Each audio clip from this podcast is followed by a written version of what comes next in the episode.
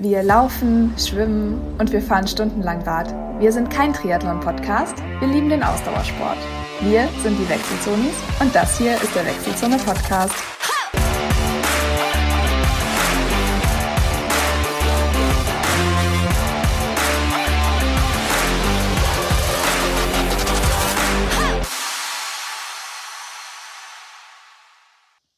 Hallo zusammen zu einer neuen Episode, Episode 212 eures Lieblingspodcasts. Und äh, ja, wir haben ein volles Programm. Ähm, wir haben einiges vor heute, obwohl wir nur zu zweit sind, aber vielleicht eben gerade deshalb, je weniger Leute, desto mehr Programm machen wir. Ähm, und wir werden heute unter anderem über ein paar doch sehr bedeutende ähm, Ergebnisse aus unserem Lieblingssport sprechen. Wir werden heute auch ähm, über den Tellerrand blicken und mal gucken, was es sonst noch so für Sportarten gibt, die uns interessieren. Wir haben einen Einspieler, wir haben Laufen im Ohr und äh, wir haben einiges vor. Und mit mir an Bord ist heute 212, brr. genau. Jetzt ja, äh, mache ich noch so eine Hupe dran. genau, für alle, die es noch nicht erkannt haben, am Gesang, es ist Lukas. Der Joker. Ja, genau, genau. Wie sieht's aus bei dir, Lukas? Wie geht's dir? Äh, Gerade ein bisschen äh, müde, fertig. Äh, ich habe jetzt äh, die letzten zwei Tage ich mich mit dem Fahrrad zur Arbeit begeben. Äh, ich hätte das gerne viel, viel öfters gemacht. Äh, allein auch schon wegen dem ökologischen Fußabdruck, den man ja so hinterlässt, würde ich schon gerne öfters das Auto stehen lassen. Ich habe jetzt mal so ein bisschen die Strecke zur Arbeit ist für mich eigentlich ein Klacks. Das sind 26 Minuten brauche ich ungefähr in einem Schnitt. Morgens ist immer ganz angenehm. Ähm, ich muss dazu sagen, ich finde es eigentlich ganz cool, morgens mit dem Fahrrad einzufahren. Man ist einfach danach einfach wach, frisch. Äh, zumindest für die erste Zeit. Heute war ich dann doch so, nach einer Zeit wurde ich dann wieder ein bisschen müde, weil man natürlich ein bisschen früher aufstehen muss als sonst. Ähm, ich bin dann schon so gegen halb fünf bin ich dann schon so auf den Beinen, damit ich so gegen, ja, spätestens um zehn nach hier wegkomme. Ähm, ja, und äh, die Straßen sind einigermaßen okay frei, sage ich jetzt mal. Äh, ja, und dann habe ich mir von dort aus äh, nochmal immer eine kleine Strecke gesucht, wo ich dann wieder nach Hause komme. Und heute habe ich mir am Ende nochmal richtig gegeben. Da habe ich schon einen Berg, äh, fünf Kilometer bergauf äh, bin ich dann gefahren. Das habe ich dann auch irgendwann gemerkt. Ähm, ich hatte davor aber, ähm, ich weiß nicht, ob du das kennst, das kennst du bestimmt. Ähm, ich bin losgefahren, hatte wie so ein Loch im Bauch. Ja? Und das Loch wurde halt immer größer und größer. Äh, und ich habe dann immer gedacht, oh, hoffentlich kommt hier irgendwas, wo ich mal anhalten kann. Ich habe Gott sei Dank mal Maske und Geld dabei gehabt. Und ähm, dann äh, so wirklich kurz vor diesem Berg äh, war auf einmal ein Bäcker da. Da dachte ich, okay, den nehme ich jetzt mit. Und da habe ich mir erstmal schön äh, was Süßes geholt und dann nochmal äh, eine Laugenbrezel und dann äh, konnte ich den Berg äh, sogar noch bezwingen. Ja, wäre wär schlecht, wenn nicht. ja, das ist durchaus vorausschauend, weil ich habe nämlich, zumindest beim Training, habe ich nie Geld dabei. Also ich weiß nicht, ob das, ich denke da auch gar nicht dran, aber es gibt ja Leute, die nehmen sich immer Geld mit. Das ist vielleicht gar nicht so falsch, gerade so für längere Dinge, die man so vorhat im Training. Ich mache das nie, ich habe es noch nie gemacht. Also ich habe immer so meine Sicherheits 50 Cent dabei, wenn man mal irgendwo eine öffentliche Toilette aufsuchen muss. das okay. habe ich schon. Ähm, aber ist mir Gott sei Dank auch noch nicht passiert. Ähm, aber wirklich was zum Essen kaufen oder so, das ist bei mir irgendwie gar nicht dabei im Plan. Also wenn ich da mal wirklich Geld brauche, dann muss ich mich irgendwo hinstellen und irgendwas singen und einen kleinen Hut vor mich aufstellen und hoffen, dass mir irgendjemand was reinschmeißt. Das wollen wir alle mal erleben. Auf jeden nee, Fall. Das, ähm, ja, das lernt man, wenn man einmal so einen richtigen Hungerast hatte. Wenn dann einfach mal am Straßenrand sitzt und ja. einfach dir einfach nur übel geht und du weißt, du musst irgendwie heimkommen. Damals war ich noch Single und lebte alleine und das ging einfach nicht, dass ich, also ich konnte mich von keinem abholen lassen, gar nichts. Ich musste irgendwie heimkommen. Und ja. seitdem her äh, habe ich dann bei gerade etwas längeren Strecken dann doch schon mal Geld dabei. Ähm, ja, kann ja immer mal was passieren. Gerade mit dem Fahrrad äh, ist man dann doch schon ein bisschen weiter unterwegs als zu Fuß. Äh, das stimmt. Wobei, was ja ganz gut ist, man muss heutzutage ja nicht mehr dran denken, eine, eine, ähm, eine Karte für Bus und Bahn mitzunehmen, weil das geht ja Gott sei Dank tatsächlich alles digital. Ähm, also man kann sich bei uns ja auch in Berlin oder auch in allen anderen Städten wahrscheinlich in Deutschland inzwischen ohne Probleme ähm, digitales Ticket aufs Handy laden und insofern habe ich zumindest immer so, ein, so einen kleinen Backup äh, dann schon immer durchs Handy dabei, weil ich ja mein Handy immer auch im Training dabei habe. Und äh, insofern glaube ich, wenn es wirklich hart auf hart kommt, dann kann man zur Not, denke ich, auch mal irgendwo bei Starbucks sich was mit PayPal oder so kaufen. Ich habe keine Ahnung, ob es inzwischen geht. Ich hoffe es, aber vielleicht werde ich auch nie in die Verlegenheit kommen. Viele Sachen gehen ja über auch, ähm, ich sage jetzt mal, irgendwelche Pay-Systeme, die es auf Handy ja, gibt. Ja, stimmt, ähm, genau. Gibt, gibt's ja auch, wenn man das eingerichtet hat. Ähm, aber bevor wir dazu kommen, wie es dir geht, habe ich noch eine Kleinigkeit. Und zwar ähm, ist mir so die letzten drei, vier Tage, wo ich hier mit dem Fahrrad unterwegs war, aufgefallen, doch wie schön die Gegend hier ist, wo der ich hier hingezogen bin. Äh, der Westerwald äh, habe ich mir auch so ein bisschen jetzt genauer ein paar Strecken angeguckt und so, die ich jetzt gerne mal noch mal befahren will. Und ähm, ja, es ist einfach auch mal traurig, wenn du so durch die Wälder fährst und einfach alles so am Abholzen ist, mhm. weil Borkenkäfer oder sonst was ähm, Schäden angerichtet hat. Und wenn man jetzt gerade auf, auf in die Weite schaut, sieht man oft einfach gerade die ersten Bäume sehr kahl. Ja, da siehst du, das ist einfach Unwetter oder so, weil das sind die, die am meisten abbekommen. Ähm, ja, das tut mir dann immer sehr im Herzen weh. Ähm, ja, Ludwig, du weißt ja nicht unbedingt, wie das aussieht, denn das Einzige, was bei euch grün sind, sind die Ampeln. Naja. Na, das stimmt so nicht. Also erstens mal ist Berlin ja, ich sag's immer wieder sehr gerne, ähm, eine sehr, sehr grüne Stadt. Ähm, also wir haben wirklich sehr viele Parks, sehr viele Grünanlagen, sehr viele Bäume, sehr viel Wildwuchs auch. Also ähm, es ist ja wirklich ein großer Großstadtdschungel. Gilt jetzt nicht für Mitte, wo die ganzen Touristen immer nur hinkommen, wenn sie nach Berlin kommen, aber alles drumherum ist tatsächlich sehr, sehr wild und sehr grün. Und vor allem, wenn ich mal kurz irgendwie zehn Minuten vor die Haustür laufe und rauslaufe Richtung Norden, bin ich ja praktisch schon in Brandenburg. Und da gibt's im Prinzip nicht viel mehr als äh, Wald und Felder und ein paar Häuschen, wenn mal irgendwie ein Dorf oder ein kleines Städtchen ist. Also insofern, Natur kenne ich schon auch. Das Einzige, was wir halt nicht haben, sind Berge. Und das ist halt einfach das große Problem Berlins, ne? Berlin ist halt nicht München. Und das ist natürlich was, was hier wirklich fehlt. Das kann ich immer wieder nur sagen. Ähm, aber gut, ähm, noch zumindest strebe ich keine äh, großen Alpinläufe an. Das kommt vielleicht auch noch irgendwann. Aber ähm, im Moment reicht mir das hier noch aus, was es an Natur gibt. Aber ich glaube, wenn du es später gemacht hättest, dann wäre das auch ein krasser Kontrast gewesen, gell? So die Alpen vor der Tür ja, und dann Berlin. Fall. Also das wäre, also ich bin so, ich meine von München, was eine Stunde nach Greinau Richtung oder nach Garmisch-Partenkirchen und dann, ja. dann, von da aus bist du ja schon auf der Zugspitze fast. Also, also in München wär, kannst du ja wunderbar, also mit der mit der Oberlandbahn eigentlich ins Gebirge fahren. Da brauchst du nicht mhm. mal ein Auto dazu. Und ähm, das hätte ich früher öfter machen sollen, aber wer weiß, vielleicht ergibt sich irgendwann mal wieder die Möglichkeit. Ja. Wer weiß, wo es das Leben noch einen hinführt. So ist es, so ist es. Man weiß es nie, aber ich weiß, ähm, was ich diese Woche so gemacht habe bisher und ich weiß, was ich diese Woche noch vorhabe. Und ich muss sagen, um jetzt die Brücke direkt zu mir zu schlagen, ganz eigennützig, ähm, mir geht es tatsächlich sehr gut, was das Training angeht. Ähm, ich habe jetzt die dritte Woche in Folge Urlaub, ähm, was nicht nur großartig ist, weil man nicht ins Büro fahren muss jeden Tag, sondern weil man dann vor allem auch Zeit hat, mal wirklich morgens auch länger zu laufen und äh, vielleicht nicht um 6 Uhr schon loszulaufen, sondern erst um kurz vor acht, was für mich ja schon wirklich spät eigentlich ist. Ähm, und ich habe mir jetzt für die letzte Woche, wir sind gerade so ein bisschen dabei, die Umfänge wieder ähm, aufzubauen, weil ich jetzt hoffe zumindest, dazu komme ich gleich noch, dass es Anfang September jetzt wieder einen Wettbewerb gibt ähm, da also jetzt wieder ein bisschen ähm, zuzulegen, was die Umfänge angeht. Und ich habe mir jetzt für diese Woche überlegt, wenn die, wenn die, wenn die Episode hier erscheint, ist es wahrscheinlich gerade ähm, in der Mache oder schon zu Ende. Ähm, diese Woche einfach mal jeden Tag einen Halbmarathon zu laufen und die ähm, Sessions, die mir dann eben auch der Coach aufgeschrieben hat, also Tempoimpulse, ähm, Minuten, Fahrtspiele und diese ganzen Dinge, die man dann halt so im Plan findet, ähm, die einzubauen in diese Halbmarathons und das funktioniert wirklich sehr, sehr gut, muss ich sagen. Ich habe jetzt letzte Woche schon eine relativ umfangreiche, umfangreiche Woche gehabt mit so um die 140 Kilometer und bin aber am Montag direkt nach dem Long Run jetzt am Sonntag ähm, auch direkt mit einem Tempolauf gestartet oder zumindest mit einem Tempofahrtspiel gestartet und auch das lief total super. Also das muss ich sagen, ähm, das klappt gut momentan und ich finde ehrlich gesagt inzwischen so einen Halbmarathon eigentlich eine ganz schöne äh, Distanz.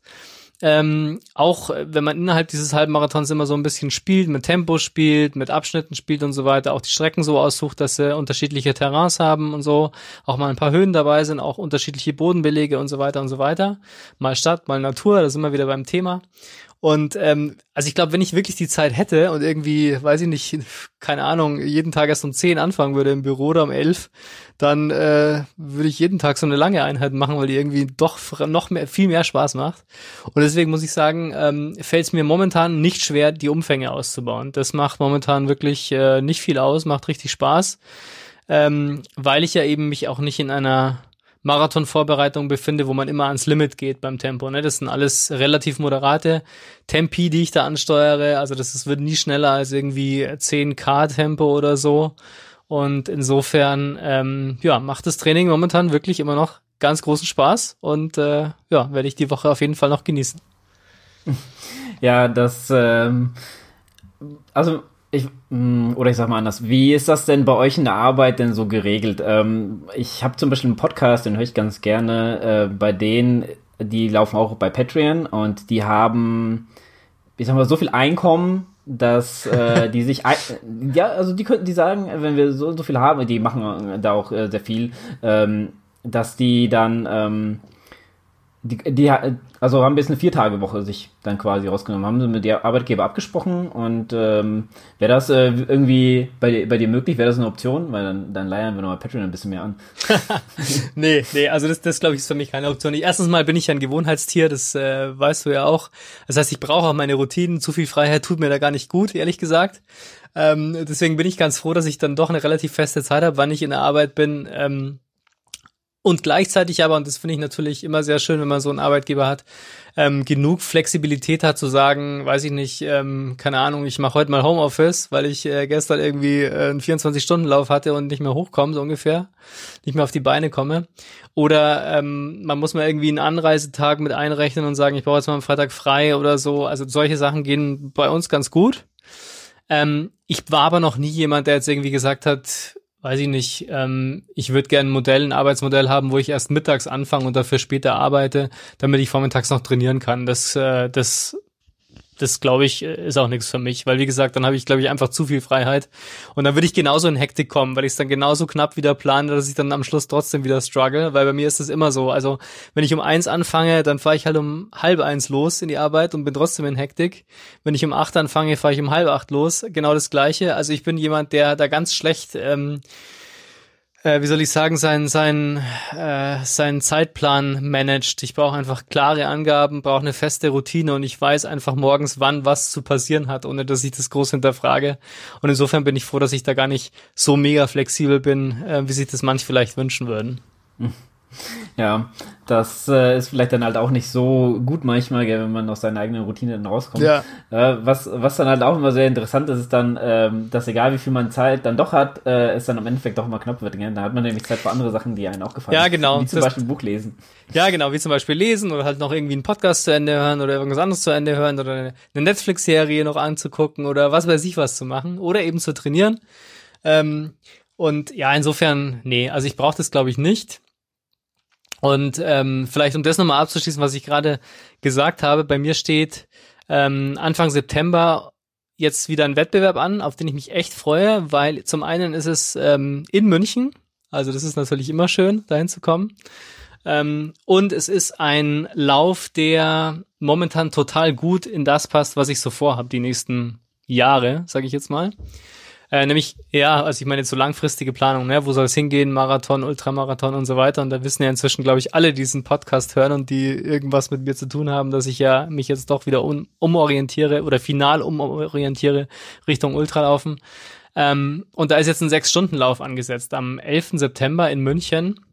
Ähm, und äh, ja, da warte ich aber jetzt noch auf die Bestätigung eben, weil ähm, die Behörden das eben noch nicht final freigegeben haben. Geplant ist er jedenfalls ich weiß nicht, ob ich das richtig ausspreche. Es ist der Sri Chim Noi äh, Peace Mile Run. Also das ist äh, ein Kurs in München über eine Meile. Es gibt so eine Friedensmeile von diesen Sri Chim Noi ähm, äh, Runners, Runners Group. Das ist so eine internationale ähm, ähm, ja, Gemeinschaft, sage ich jetzt mal, die eben verschiedene Rennen organisieren, unter anderem kann man ja mal googeln, was das so ist. Ich hoffe, da kommt da nichts Schlimmes raus, aber es hört sich jedenfalls sehr gut an.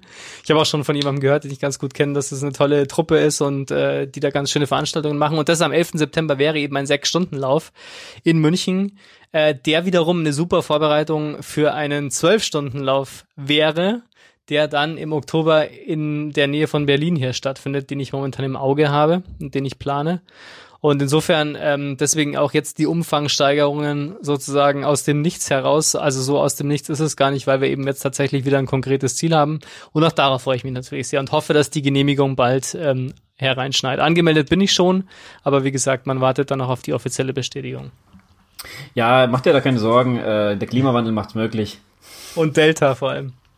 Nee, ich meine, weil äh, es verschiebt sich ja alles. Wir haben ja jetzt, so. jetzt noch gar keinen Sommer gehabt. Du wirst im September, Oktober jetzt Sommer haben und dann äh, ja, passt verstehe. das schon. Dann kannst, kannst du wieder rausgehen. Ist äh, ja dann nicht so schön. Aber bevor wir äh, zu schöneren Sachen kommen, wie äh, dein Grenzenloslauf, ähm, habe ich noch ganz kurz jetzt den Faden verloren. Ich weiß es nicht. Egal. Äh, kommen wir erstmal zu deinem äh, zu dem Grenzlauf, den genau. Äh, Grenzlauf, genau ja, da, da habe ich ja noch was zu vermelden. Das ist euch, bin ich euch ja noch schuldig geblieben, weil ich noch auf das ähm, auf das äh, endgültige Endergebnis gewartet habe und ich darf vermelden, für die, die es noch nicht schon gelesen haben, dass wir insgesamt das Spendenziel erreicht haben. Das Spendenziel war ja ähm, für jede Meile 10 Euro. Oh Gott, ich und Mathe, hoffentlich stimmt das auch. Naja, jedenfalls am Ende sind wir aufgerundet auf 1650 Euro gekommen. Und das ist natürlich schon ein sehr, sehr schöner Betrag, der mich wahnsinnig freut. Ich habe ganz viele tolle Einzelspenden bekommen, ähm, teilweise auch wirklich richtig hohe Spenden, wo ich mir echt sag, wow, also nicht schlecht. Manche haben dann auch gesagt, ähm, wir stocken durch die nicht gelaufenen Kilometer nochmal zusätzlich auf. Also insofern, ähm, dadurch, dass ich da nicht ganz ans Ziel gekommen bin, so wie ich es wollte, haben wir trotzdem noch zusätzlich was Gutes getan. Also insofern 1650 Euro ist der Endbetrag und an dieser Stelle auch nochmal ein ganz, ganz herzliches Dankeschön, auch im Namen der Kinderkrebsstiftung, ähm, die mir auch schon ganz tolles Feedback gegeben haben das Geld ist angekommen. Ich habe das ja teilweise über PayPal äh, Moneypool gemacht und habe das dann direkt weiter überwiesen. Also der Gesamtbetrag ist jetzt da und vollständig und alle, die mitgemacht haben, oder an alle, die mitgemacht haben, ganz, ganz großes Dankeschön. Ihr habt da wirklich was ganz Tolles dazu beigetragen, dass es diesen Kindern und deren Familien ein bisschen besser geht und dass die die Kämpfe austragen, ähm, die sie jeden Tag ähm, ja, führen müssen, kämpfen müssen und zumindest ein bisschen Kraft und ein bisschen Unterstützung durch uns bekommen haben. Große, große, tolle Geschichte. Vielen Dank an alle, die eben einen Beitrag gespendet haben. Hättest das du dir das ähm, vorstellen können oder bist du doppelt überrascht, wie hoch es geworden ist? Also ich bin, ich habe es teilweise schon wirklich gehofft, dass wir das schaffen. Ich bin ja auch durch Tabeas Spendenaktion dann sehr optimistisch gewesen, weil die hat ja doch einiges auch eingesammelt für ihr Tierheim, ähm, das sie da unterstützt hatte mit ihrer Aktion. Ähm, ich bin teilweise echt überrascht, überrascht von den Einzelspenden. Also das habe ich so nicht erwartet, die Höhen. Da sind schon zwei, drei dabei, wo ich echt sagen muss, okay. Ich weiß zwar nicht, ähm, wie soll ich sagen, was die sonst so geben, die Leute. Ähm, aber dafür, dass es ja doch eine sehr, sehr kleine und eigentlich private Aktion jetzt von mir war, ne, oder von uns jetzt hier durch die Wechselzone auch, ähm, habe ich natürlich gehofft, dass wir unser Spendenziel erreichen. Wir haben es auch ziemlich genau erreicht. Aber was da teilweise einzelne Leute von sich gegeben haben, also monetär von sich gegeben haben, das fand ich schon echt beeindruckend. Ähm, das soll aber nicht die anderen schmälern. Also jeder Euro, der gegeben wird, ist gleich viel wert wie alle anderen Euros. Ähm, aber ich bin einfach von manchen Leuten dann überrascht gewesen, weil ich mit denen ja eigentlich gar nicht so viel zu tun hatte. Und das finde ich irgendwie total super, dass man die Leute so über Strava kennt oder vielleicht auch über den Podcast oder so oder über Instagram und so. Ähm, und das aber dann teilweise zu ganz tollen Dingen führt, die gar nicht so oberflächlich sind, wie man den den Formaten manchmal unterstellt, ne? Weil manche sagen, ja gut, die Leute, die man auf Instagram kennt, die kannst du eigentlich vergessen. Ähm, klar sind das jetzt keine privaten Freunde sozusagen, im Sinne von Freunden, aber ich finde es trotzdem irgendwie schön auch, dass man mit solchen Aktionen auch ganz konkret was Gutes tun kann. Und ich finde, konkrete 1650 Euro sind genauso viel wert wie unkonkrete 250.000 Euro, die RTL durch irgendwelche ähm, Spendensendungen oder ZDF, ARD, wie auch immer, sammelt. Die sind genauso wichtig und genauso toll. Aber ich finde genau die, die Tatsache, dass man durch so ganz kleine Aktionen ähm, auch echt viel Gutes tun kann, das macht schon Mut und das finde ich schon sehr, sehr positiv. Und ähm, ja, macht natürlich das ganze Projekt Grenzenloslauf ähm, zu einem totalen Erfolg. Ne? Also jetzt ganz unabhängig von der sportlichen Leistung. Und ich habe auch mit der Kinderkrebsstiftung ähm, nochmal kurz Kontakt gehabt und wir haben uns überlegt, ähm, dass wir irgendwann vielleicht mal, in welchem Format auch immer das dann sein äh, wird, so diese Marke, wenn man es jetzt mal so formulieren darf, grenzenlos Lauf vielleicht auch ausbauen oder vielleicht mal wieder was machen in dem Zusammenhang unter dem Namen und mal überlegen, was man da noch so machen könnte. Hm. Das klingt auf jeden Fall sehr cool. Und ähm, ja, du sagst es, weil, also du hast jetzt andere Vergleiche und die nehmen ja sehr hohe Beträge ein, aber man, das ist ja so sein eigenes Baby sozusagen, was man hier auf die Beine stellt. Ja. Und da ist man echt wirklich dankbar, dass überhaupt jemand was gegeben hat und dass, dass man nicht dann, sag ich mal, am Ende hat man was gemacht und versucht zu helfen und dann steht da ein Betrag von null oder so. Das wäre dann äh, sehr demotivierend, glaube ich. Und ich meine, das ist ein, äh, also recht hoher Betrag, würde ich sagen, äh, für für das, ähm, ja, ich sag mal, kur den kurzen Zeitraum, wo du es eigentlich geplant hattest. Gell? Also wenn das Absolut. länger gelaufen wäre, wäre das vielleicht auch ein bisschen noch mehr angekommen, ja, aber jetzt so. Ja, das weiß ich gar nicht, weil ich, ich meine, am Anfang war es ja schon so, wir haben, glaube ich, so vier bis sechs Wochen mit der, also vor dem Lauf mit der Bewerbung angefangen und da kam natürlich am Anfang noch so gut wie gar nichts rein. Was auch ganz normal ist, weil je kurzfristiger das äh, Ereignis dann auch ist, desto mehr ist natürlich dann auch der Drive, was zu spenden und so. Ähm, aber ähm, ich glaube, insgesamt muss man schon sagen, dass ähm, ich das total super finde, dass auch unser Sport, das ist ja auch ein Thema, das man vielleicht mal ausführlicher besprechen könnte, aber wenn man sich jetzt zum Beispiel ansieht, dass auch, dass auch über sportliche Online-Events durch Läufe oder sowas ähm, für die Hochwasseropfer äh, gerade gespendet wird und, und, und Aktionen laufen, dass man praktisch auch in so ganz kleinen Aktionen über eine Strava-Laufgruppe oder über einen Hashtag, einen Lauf-Hashtag einfach Spenden einsammeln kann. Das finde ich total super. Das ist, glaube ich, was, was ähm, unsere Community eben auch auszeichnet. Und was ich auch nochmal sagen wollte, ist, dass es natürlich auch ein extremer Vertrauensbeweis ist, den die Leute da einem entgegenbringen. Ne? Weil, wie gesagt, sie kennen mich ja nicht persönlich. Ähm, und die wissen ja nicht genau, keine Ahnung, vielleicht habe ich ja über den Moneypool 2000 Euro bekommen und habe jetzt nur 800 überwiesen oder so. Ne? Ist nicht passiert, dürft ihr mir glauben. Aber ich sag nur, also man, wir sind jetzt nicht irgendwie eine, eine Person öffentlichen Interesses, wo man weiß ungefähr, okay, wenn da irgendwas falsch läuft, dann gibt's einen Shitstorm und das kann man sich gar nicht leisten. Ähm, also ich finde es schon beeindruckend, dass die Leute auch das Vertrauen haben, dass das Geld sozusagen ähm, weitergegeben wird, dass die äh, eine gute Sache durch uns oder jetzt in dem Fall eben durch mich, durch meine Aktion unterstützen und das freut mich natürlich sehr, weil die Leute halt, weil es da irgendwie auch ein, ein, ein, ein, Beweis dafür ist, dass die Leute sozusagen auch in, in das Gute äh, des Menschen weiter vertrauen. Und das finde ich immer sehr beruhigend für mich eben auch, weil ich glaube, wir haben es schon oft angesprochen, ähm, bei dem ganzen ähm, bei der ganzen Debattenkultur, die wir halt heutzutage haben und den ganzen Verschwörungsmythen und so weiter, die da im Netz rumgeistern, ist es doch relativ einfach. Und so aufwendig war es letztendlich ja nicht, wenn man das Ganze mal so durchrechnet, wie leicht man eben tatsächlich Gutes tun kann, wenn man das möchte und wie gut und wie bereit die Leute sind, das zu unterstützen. Und das finde ich total motivierend eigentlich, wenn es jetzt darum geht, irgendwie eine neue Zeit nach Corona wieder aufzubauen und zu überlegen, wie man die Welt vielleicht ein Stückchen besser machen kann. Das war jetzt viel Pathos, ich weiß, aber das wollte ich jetzt nochmal abschließend kurz ähm, ja euch rückmelden, sozusagen Community. Ja. Ein bisschen Pathos ist sehr gut. Ich muss mich ja, auch mal bedanken. Vor, vor ungefähr einer Woche ähm, habe ich ähm, von einigen Leuten äh, aus verschiedenen Richtungen gefragt, äh, ob bei mir alles gut ist, ob bei mir alles okay ist. Ich habe das gar nicht gecheckt, was, was los ist. Äh, es ging aber dann wahrscheinlich, so wie ich das irgendwann gemerkt habe, darum, dass die Leute dachten, ich wohne hier in der Nähe der äh, mhm. Hochwassergegend. Ja. Ähm, aber da kann ich den Leuten, die vielleicht auch mal an mich gedacht hatten zu der Zeit und nicht geschrieben haben, kann ich Entwarnung geben. Es ist die andere Rheinseite, äh, wo das äh, passiert ist, ähm, leider passiert ist. Ähm, von daher, äh, bei mir ist alles okay hier. Hier gibt's auch keinen kein Bach oder Fluss, der hier durchfließt. Von daher bin ich eigentlich recht safe. Genau, aber auch aus, von unserer Seite hier nochmal der Aufruf, wenn ihr die Leute unterstützen wollt, die jetzt hier echt gerade ganz viel verlieren und verloren haben, auf jeden Fall auch die Spendenaktionen, die diversen, die es gibt, für die Hochwasseropfer und deren Familien unterstützen. Ja, ich finde, wie du sagst, das ist auch so ein Vertrauensbeweis. Gell? Ich, mhm. ich sehe dann auch oft, sag ich mal, irgendwelche Spenden und dann ähm, macht man doch selber so innerlich, würdest du da jetzt spenden oder weißt du, vertraust du der mhm. Sache dann so ein bisschen? Ich meine, so, äh, wenn die öffentlichen Rechtlichen das machen, da kann man ja schon si recht sicher gehen, dass das äh, alles mit, mit äh, rechten Dingen zugeht oder ich sag mal die großen Sender, ähm, aber äh, ja, da wie du sagst, das ist schon echt ein großer Vertrauensbeweis, vor hm. allem bei manchen Summen. Ja, also das ist schon auf jeden Fall. Tat. Ja, auf jeden Fall. Ja, wunderbar. Ich glaube, damit haben wir ähm, den grenzenlosen Lauf jetzt aber endgültig abgeschlossen, zumindest diese Ausgabe. Vor, vorerst. Genau, und kommen wir zu denen, die sportlich wirklich was erreicht haben. Nämlich, wir haben zwei Meldungen, die wir für erwähnenswert halten. Eine Meldung, die naja, ich sage jetzt nicht Randnotiz ähm, für uns jetzt ist, aber ich finde sie zum einen beeindruckend, zum anderen muss ich ehrlich zugeben, habe ich mich aber da jetzt nicht mehr ganz so tief eingelesen.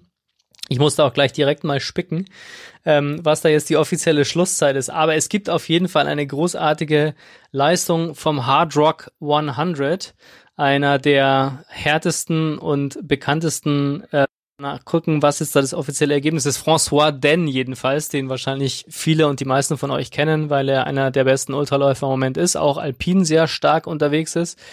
Der hat einen neuen Rekord gebrochen ähm, und den muss ich aber jetzt doch nochmal kurz nachgucken. wo der liegt. Ich hoffe, ich finde es jetzt schnell. Ähm, so, hier haben wir es.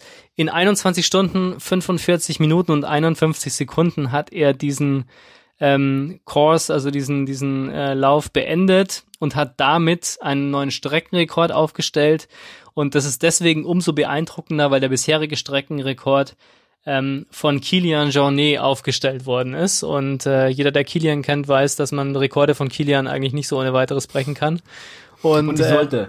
Äh, und auch nicht sollte vielleicht, genau. Aber das hatte jetzt jedenfalls äh, François Den geschafft, ein Franzose, ähm, der in den letzten Jahren, glaube ich, ja wirklich zur absoluten Weltspitze aufgestiegen ist im Bereich Ultra, vor allem im Bereich Alpinen Ultra. Das wäre die erste Meinung. Meldung. Hast du irgendwas dazu zu sagen, Lukas? Oder äh, nimmst du es einfach hin? Ich nehme es hin, äh, weil ich habe echt gar nicht verfolgt. Äh, das Thema kam hier bei uns in der Gruppe auf. Ich wollte mich eigentlich damit noch mal ein bisschen befassen, aber ich habe es irgendwie auch nicht mehr äh, geschafft. Ich habe es ehrlich gesagt auch nicht mehr auf dem Schirm gehabt. Äh, ich hatte mich mit dem anderen Thema äh, weitestgehend beschäftigt. Ja, das ist natürlich äh, mindestens genauso beeindruckend, denn es gibt einen neuen Weltrekord und nachdem das definitiv deine Disziplin ist, Lukas, darfst du es auch vermelden.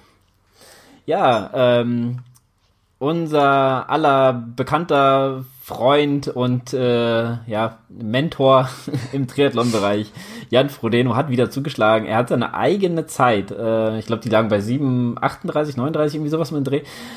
Hat er, 35, äh, glaube ich, aber ja. Mhm. Aber 35, ja, irgendwas, irgendwo mit 30. Ähm, hat er auf jeden Fall, wie viele es schrieben, pulverisiert. Ähm, und zwar auf 7 Stunden 27, 53. Der erste Mensch, der äh, ein, Mara ein Triathlon unter äh, 7 Stunden 30 gefinisht hat. Ähm, und das war ein Format, ähm, muss ich ein bisschen von hinten aufrollen, das ist von äh, Zwift ähm, und ja, also ein bisschen auf die Beine gestellt worden und anderen, äh, auch anderen ähm, na, äh, Sponsoren natürlich. Ähm, und zwar ist Jan Frodeno in einem, ich sag mal, in, seiner, in einer kleinen Bubble gegen ähm, Lionel Sanders angetreten. Ähm, als ich das das erste Mal gehört habe, habe ich mich auch so gefragt, hm, Lionel Sanders, ähm, wie kommt man da jetzt so drauf oder so? Gibt es da jetzt nicht vielleicht jemand anders, der vielleicht, ähm, ja, ich würde mal sagen, äh, prädestinierter wäre, das äh, interessanter zu gestalten. Aber wenn man so ein bisschen drüber nachdenkt, ist das natürlich das weltweit gesehene ähm, Medienaufkommen da natürlich größer, wenn natürlich jetzt nicht zwei Deutsche gegeneinander kämpfen, ähm, sondern vielleicht auch jemand aus Übersee, äh, der sehr viele Follower auch hat und auch da sehr äh, extrovertiert ist und da auch mal ein bisschen vielleicht auf äh, für Stimmung sorgt äh, in den Medien dafür. Äh, ja, und äh, Lionel Sanders kann man ja auch sagen, hat natürlich auch seinen persönlichen Rekord ähm, unterboten und ist auf 7 Stunden 43, 30 äh, gelaufen, was ich persönlich, ja, wo ich das so äh, verfolgt habe, sage, das ist genauso eine gute Leistung. Ja, genauso äh, muss man das hochheben äh, wie jetzt die Leistung von Jan Frodeno, weil ähm, das ist für ihn, denke ich, auch überhaupt nicht leicht gewesen. Ja, erstmal wurde er von jedem wahrscheinlich auch klein geredet. Ja, äh, Jan Frodeno wird im Schwimmen direkt wegschwimmen, äh, der wird ihn nicht mehr sehen, das wird komplett langweilig. Ähm, aber als Athlet muss man dann natürlich auch irgendwo sich ähm, eigene Ziele stecken. Ja, erstmal versuchen, äh, Schwimmen zu überstehen, vielleicht am Rad rankommen, kommt man nicht am Rad ran, braucht man ein anderes Ziel, vielleicht ähm, äh, ist man gut drauf, war er ja, er hat dann wahrscheinlich versucht, äh, die alte Zeit von Jan Frodeno einzustellen. Ähm, hat er natürlich dann auch nicht geschafft, dann muss er natürlich sich ein anderes Ziel wieder suchen. Ja, also es ist halt, äh, äh, und dann war die Strecke, ja, das war ja auch nicht so leicht, ja. Das, ähm, da hat ja irgendwann mittendrin, ich glaube, mitten im Radfahren, so bei Kilometer 40, glaube ich, war es, oder so, hat es ja richtig angefangen zu regnen, ne? Den, ähm, per Interviews angeguckt, da haben die noch gesagt, dass es einfach nur schweinekalt war ja, irgendwann. Äh, die haben dann gefroren auf den Fahrrädern. Ähm, ist dann natürlich im Wechsel nicht mehr so leicht, äh, aufs, aufs Laufen zu wechseln, wenn man dann äh, mit zittrigen Händen die äh, Socken anziehen muss und so. Äh, ja, aber ähm, das Format an sich, darüber können wir jetzt auch gerne noch ein bisschen sprechen, ist natürlich dann, ähm, ja, müsste man drüber diskutieren. Ich denke, anerkannt wird's eh nicht, würde ich mal behaupten. Nee, das, doch, ja. doch, doch, ich glaube schon. Ich glaube schon, dass es das anerkannt ja? wird. Ja, ja. Das war ja eine Grundvoraussetzung. Ähm, also, sorry, wenn ich ja gleich einhake, aber ja, der Hintergrund ist ja der, dass Jan Fodeno ja im, im, im Hinblick auf die Vorbereitung für Hawaii ähm, eine Aktion sich ausdenken wollte wieder. Und mhm. er hat ja letztes Jahr, glaube ich, diesen ähm, Triathlon zu Hause gemacht, ne, der ja auch live übertragen worden ist wo er dann auf dem Laufband und so weiter gelaufen ist und in seinem ähm, Infinity Pool und so weiter. Und in diesem Jahr hat er gesagt, er möchte sich mehr auf die Leistung konzentrieren. Das muss man sich auch erstmal auf der Zunge zergehen lassen. Ähm, und hat dann eben einen, einen Wettkampf organisieren wollen und hat dann eben durch Lionel Sanders ähm, seinen direkten Konkurrenten, wie er es ja genannt hat, deswegen auch gerade er, ähm, ausgewählt und hat dann mit Swift eben versucht, äh, so einen Wettkampf ähm, äh, zu etablieren, der dann aber eben auch als, ähm, als, als Weltrekord anerkannt werden kann. Und ich hoffe, ich erzähle jetzt nichts Falsches, aber so habe ich es zumindest verstanden, dass dieser Weltrekord jetzt auch ein offizieller ist. Okay. Und deswegen umso beeindruckend, weil es gab ja dann, glaube ich, bei diesem Kurs, bei dem Fahrradkurs gab es dann ja auch diese Wendekurve, dieser spektakuläre, wo man sich mhm. auch überlegt, okay, ist das denn bei anderen Rennen auch so oder ist es jetzt eher ein Special, dass es da so ein bisschen einfacher macht? Dann ist der Rundkurs ja beim Schwimmen, glaube ich, auch anders gewesen, als es normalerweise so auf Hawaii ist, mit einer Kurve oder mit einem einfacheren Rundkurs. Ähm, aber trotz allem. Ich, ja, es war, glaube ich, so ein Rundkurs, glaube ich, so, so vier Bahnen sind die, glaube ich, geschrieben. Ja, genau. Sowas. Und da war ja auch noch so eine Line, also es war ja wirklich alles so ein bisschen drauf angelegt, so wie genau. damals, so wie auch das Breaking 2. Ja, genau. Äh, war so ein bisschen drauf angelegt, nur dass hier auch nicht so war, dass er jetzt irgendwie, keine Ahnung, äh, fünf Motorräder vor ihm gefahren ja. sind und sozusagen Windschatten gegeben haben, sondern er ist ja wirklich dann doch schon alleine gefahren. Das äh, muss man ja schon sagen, dass es so, ja. äh, denke ich, ähm, zum größten Teil, soweit es ging, natürlich ähm, äh, ja nicht ähm, also dass, dass er nicht zur Leistung getrieben wird, sondern er muss es schon selber äh, genau. machen. Und es war, es war ja auch so, ähm, dass äh, die äh, die, die Wechselzonen ja dann natürlich auch viel kürzer sind. Ja, das muss man natürlich bedenken. Ja. Da hat man natürlich auch weniger Zeit, äh, dass man, man kann direkt aufs Rad losfahren, man braucht nicht irgendwo hinschieben oder sowas. Man ist quasi aus dem Wasser direkt äh, in der Wechselzone drin. Also das ist ja dann auch so dementsprechend gemacht worden. Ähm, hat natürlich auch seine Vorteile dann. Und ja. man vielleicht ein Vorteil, vielleicht ein Nachteil. Im Endeffekt von Jan Frodeno ist es eher ja ein Vorteil, weil er ja eh meistens die Rennen von vorne bestimmt. Ähm, man hat keine anderen Leute, die man überholen muss oder so beim Laufen. Ja, das kommt ja beim Marathon dann eh irgendwann, dass die Leute dann, die langsamer sind, auch auf den Strecken sind. da muss man sich da ein bisschen durchquälen. Äh, und da denke ich, äh, ist das natürlich für so Leute dann ein Vorteil, wenn sie dann halt nicht mit jemandem fahren müssen.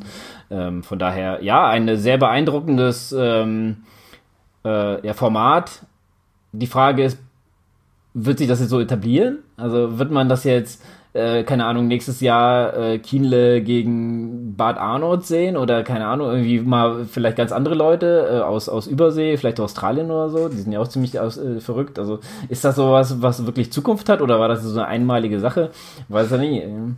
Also davor möchte ich noch mal kurz zu, zur athletischen Leistung was sagen, was wirklich beeindruckend ist und was ich immer wieder wirklich unglaublich finde, nicht nur bei Frodeno, Frodeno aber doch meistens auch bei ihm, ist, dass er sich halt auch wirklich ähm, komplett in diese Wettkampfsphäre eindenken kann. Ne? Also ich glaube, er hat ja auch beim Wechsel zum Fahrrad irgendwie am Anfang Probleme mit dem Helm gehabt. Ähm, der ist ihm runtergefallen. Der ist ihm runtergefallen. Das hat ihn wahrscheinlich nicht so viel Zeit gekostet, aber dass er das psychisch einfach wegsteckt und mhm. da volle Kanne wieder reingeht. Dann kam ja noch der Sturz, der glaube ich äh, auf, auf YouTube inzwischen, keine Ahnung, wie viele Millionen Mal angeschaut worden sein dürfte. Er ist ja dann äh, nach zehn Kilometern Marathon, glaube ich, das war ja auch ein Rundkurs, in einer Kurve mal komplett ausgerutscht und ich habe mir das tatsächlich auch angeschaut. Der ist ja wirklich, also ich habe gedacht, um Gottes Willen, der Pferd ist ja voll aufs Gesicht gefallen. Stimmt nicht ganz wohl, aber er hat dann wohl auf die Hüfte irgendwie einen, einen Stoß bekommen, ähm, ist dann auch trotzdem weitergelaufen ähm, mit einer unglaublichen Zeit am Ende. Ähm, und auf der anderen Seite, das ist die Seite von Frodeno, auf der anderen Seite finde ich es aber schon auch ganz schön groß, ähm, athletisch und menschlich groß, dass sich jemand wie jemand wie Lionel Sanders darauf einlässt, auch natürlich auf so einen Tree Battle, wie er dann geheißen hat, also auf so ein auf so ein Format, wo er schon weiß, er ist halt definitiv der Underdog in dem Duell. Ähm, und äh, ja, also da muss man schon auch erstmal ähm, den Mut haben, sich dann auch dem Größten sozusagen zu stellen als Gegner oder als Mitbewerber ähm, und auch am Ende noch so zu performen. Ich meine, wie du schon gesagt hast, das an sich ist ja schon eine unglaubliche Zeit, die er da abgelegt hat. Ähm, also trotzdem sich, sich nicht entmutigen zu lassen, du bist auf jeden Fall Zweiter, wenn der andere weg ist. Du kannst nicht mehr gewinnen, aber trotzdem eben noch durchzubeißen. Das ist total beeindruckend. Und zum Format, wie du jetzt gesagt hast, wird es jetzt ähm, sich durchsetzen. Ehrlich gesagt, ich glaube es nicht. Ähm, ich glaube es zum einen nicht, weil ich denke, dass die Leute, die Fans und die, die, die in dem Sport sind, halt auch diese großen ähm, Wettbewerbe, diese, diese Leuchttürme der Wettbewerbe ja auch total vermissen im Moment. Ne? Also jeder, glaube ich, in der Triathlon-Szene freut sich auf Hawaii. Jeder, der Marathon liebt, freut sich auf die Olympischen Spiele jetzt dann. Kommen wir noch kurz drauf am, am Ende. Ähm, jeder, der irgendwie Fußball liebt, freut sich jetzt vielleicht nicht auf die nächste WM, weil die halt doch in Katar stattfindet. Das, glaube ich, wird allgemein eher ein Trauerspiel, aber grundsätzlich wieder so einen großen Wettbewerb zu haben, wie jetzt die EM, die wir gerade eben hinter uns haben, da hat man auch gemerkt, endlich wieder ein großer Wettbewerb. Ähm, solche Dinge, deswegen glaube ich, glaube ich nicht, dass sich solche Formate durchsetzen würden. Ich kann es mir vorstellen, so als ähm, ja, wie soll ich sagen, als so Vorbereitungsspiele, also jetzt nochmal um die Analogie zum Fußball herzustellen, so Freundschaftsspiele, so Freundschaftsturniere vielleicht auch, die wir in dem äh, Sport ja total kennen, total gut kennen, die auch gar nicht so unbeliebt sind und vielleicht auch immer ganz nett sind, um in so, so eine Saison reinzukommen ähm, vielleicht auch um ein paar Leute für den Sport zu gewinnen, wenn es beispielsweise auch um Übertragungen geht oder so. Vielleicht kann man da auch mal irgendwie noch mal ein paar Fans dazu gewinnen oder sowas. Aber ehrlich gesagt, ich glaube immer noch, dass das schon der Situation geschuldet ist, in der wir uns befinden. Und ich glaube, so sehr sich vielleicht einzelne Wettbewerbe unterscheiden werden, Vielleicht wird es in Zukunft auch mehr ähm, Qualifikationsrennen wie in den USA geben, also dass man sagt, man macht keine Massenveranstaltungen mehr, um sich für Olympia beispielsweise zu qualifizieren, sondern man macht wirklich explizit Marathon zum Beispiel, Qualifikationsrennen, wo eben nur die Elite startet. Verliert ein bisschen den Charme der Massenveranstaltung, hat aber durchaus auch anderen Charme, der neu dazukommt. Sowas, glaube ich, kann schon passieren, aber dass man jetzt wirklich so ähm, so Einzelduelle oder Mini-Formate sozusagen auf die große Bühne bringt, das kann ich mir langfristig ehrlich gesagt eher nicht vorstellen. Man muss ja auch gucken, wie die Sponsoren zum Beispiel ihre Gelder einsetzen. Das wird auch eher in größere Veranstaltungen sein und weniger ähm, in so in so kleinere Partikularduelle oder so. Ne? Man, man, muss dazu natürlich auch sagen, dass äh, Jan Frodeno natürlich ein Zuschauermagnet ist, ja, äh, wo der klar. auftaucht, laufen die Leute natürlich, das kannst du jetzt nicht mit jedem machen. Und man muss auch bedenken, du sagtest ein gutes Beispiel Freundschaftsspiele, ja. Ein Freundschaftsspiel, das findet ja im Stadion statt, das ja irgendwo steht. Mhm. Die mussten ja die ganze Bundesstraße ja. äh, absperren und da die konnten die Radstrecke ja gar nicht mal testen, ja. Das, äh, die haben sich quasi auch so Blindflug so ein bisschen eingelassen, äh, wie jetzt äh, das überhaupt sein wird. Wie fährt man denn da gab es, glaube ich, ja diesen kleinen Berg, der jetzt auch so ein bisschen, äh, wo es ein bisschen bergauf ging, äh, da konnten die sich gar nicht darauf einstellen. Da mussten sie quasi blind durch und du wusstest ja auch nicht, weil im Endeffekt war es ja klar, worauf sie hinaus, hinauslaufen soll auf den Weltrekord, zumindest von Fra äh, Jan Frodeno Seite. Und äh, da so Blindflug reinzugehen, ist schon, zumindest bei der ersten Runde, ist es ja schon echt heftig. Dann noch die Kurve natürlich, das mhm. haben die mhm. natürlich dann für die Zuschauer so ein bisschen gemacht, ist ja klar. Aber ähm, das ist ja dann halt auch ein bisschen Akt irgendwie. Muss ja irgendwo ein Schwimmbad finden oder ein See oder sowas, da musst du die Straße absperren für die Fahrräder, da musst du, brauchst noch irgendwo einen Lauf. Äh, das ist ja schon, ähm, ja, das kann man mal machen. Ich würde es vielleicht sogar bei, bei den Frauen würde ich es gerne nochmal sehen. Äh, wenn jetzt so die besten Frauen, ich sage jetzt mal Lucy Charles und Daniela Rief zum Beispiel könnten, da würde ich es mir auf jeden Fall auch nochmal anschauen. Aber wenn jetzt irgendwie ich sage jetzt mal ganz despektierlich, so die zweite Reihe, ja, die jetzt hinter den Besten, der Besten momentan noch äh, laufen, ähm, dann, dann, weil, dann werden viele nicht mehr einschalten, sag ich jetzt mal. Ja. Wie gesagt, Jan Frodeno hat ja auch diesen Home-Triathlon gemacht damals, da haben ja so viele Leute zugeschaltet und haben, konnten ja auch mit dem, mit dem sprechen und so beim, beim äh, Laufband laufen. Ähm, also das ja, auch ein ähm, Flo Neuschwan, da macht ja solche Sachen ganz gerne, aber das hat sich jetzt bis jetzt auch nicht durchgesetzt, dass da irgendjemand auf dem Laufband, äh, das ist wieder knack, sein Weltrekord oder so knackt. Also das ist ja, äh, denke ich auch mal so, so einmal, äh, dann kommt man wieder zeitlang nicht und vielleicht kommt irgendeiner wieder auf eine verrückte Idee und macht das mal wieder oder sowas in der Art, aber dass man das jetzt, ähm, keine Ahnung, einmal im Jahr sieht oder sowas, gehe ich mal nicht davon aus. Obwohl wie gesagt, mit den Frauen würde ich ganz gerne mal sehen. Ja, ja, absolut. Ja, wunderbar. Dann haben wir das, also diese großartige Leistung auch besprochen. Ähm, bevor wir jetzt zum eigentlichen Thema der Woche kommen, wir reden ja schon ein ganzes Weilchen, aber so ist es halt, ähm, wenn es so viel zu berichten gibt, gibt's jetzt erstmal noch einen kleinen Einspieler, denn nach langer, langer Zeit gibt's endlich mal wieder ein paar Podcast-Empfehlungen von meiner Wenigkeit. Ein laufendem Ohr-Einspieler und äh, diesmal sogar mit zwei Podcasts. Also in diesem Sinne erstmal viel Spaß damit.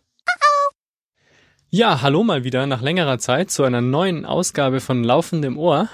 Und äh, nachdem die letzte Ausgabe ja schon ein ganzes Weilchen her ist, habe ich mir gedacht, zur Entschädigung bringe ich euch diesmal nicht nur einen Podcast, sondern gleich zwei mit.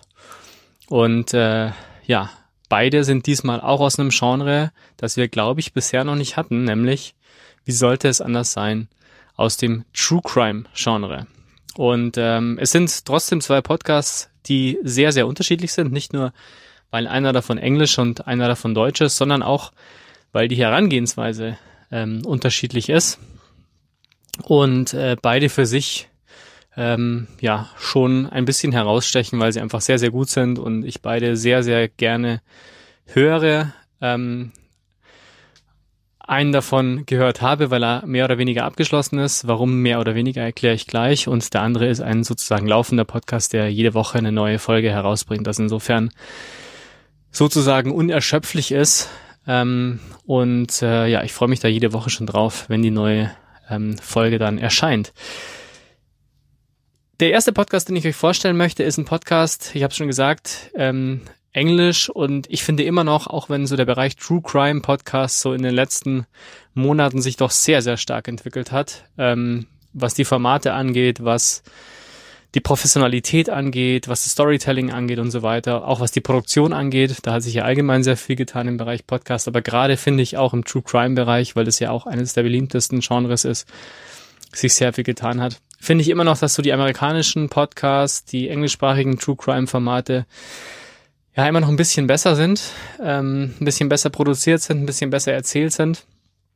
Ähm, und äh, einer, der ganz ja sozusagen beispielhaft ist ähm, dafür, ist eben der erste Podcast, den ich euch mitgebracht habe. Er heißt Bear Brook und ähm, ist doppelt interessant deshalb, weil er eine sehr, sehr spannende Geschichte erzählt. Dazu sage ich gleich noch was, aber eben auch, und das finde ich mindestens genauso spannend, ähm, auch weil er sehr viel ähm, zu den Entwicklungen der Ermittlungsarbeit erzählt. Und deswegen habe ich vorher gesagt, mehr oder weniger abgeschlossen oder mehr oder weniger zu Ende gehört, denn der Podcast besteht momentan aus acht Episoden. Er ist eigentlich auch abgeschlossen, aber er lässt es offen, ähm, ob es in dem Fall selbst auch immer neue Entwicklungen gibt.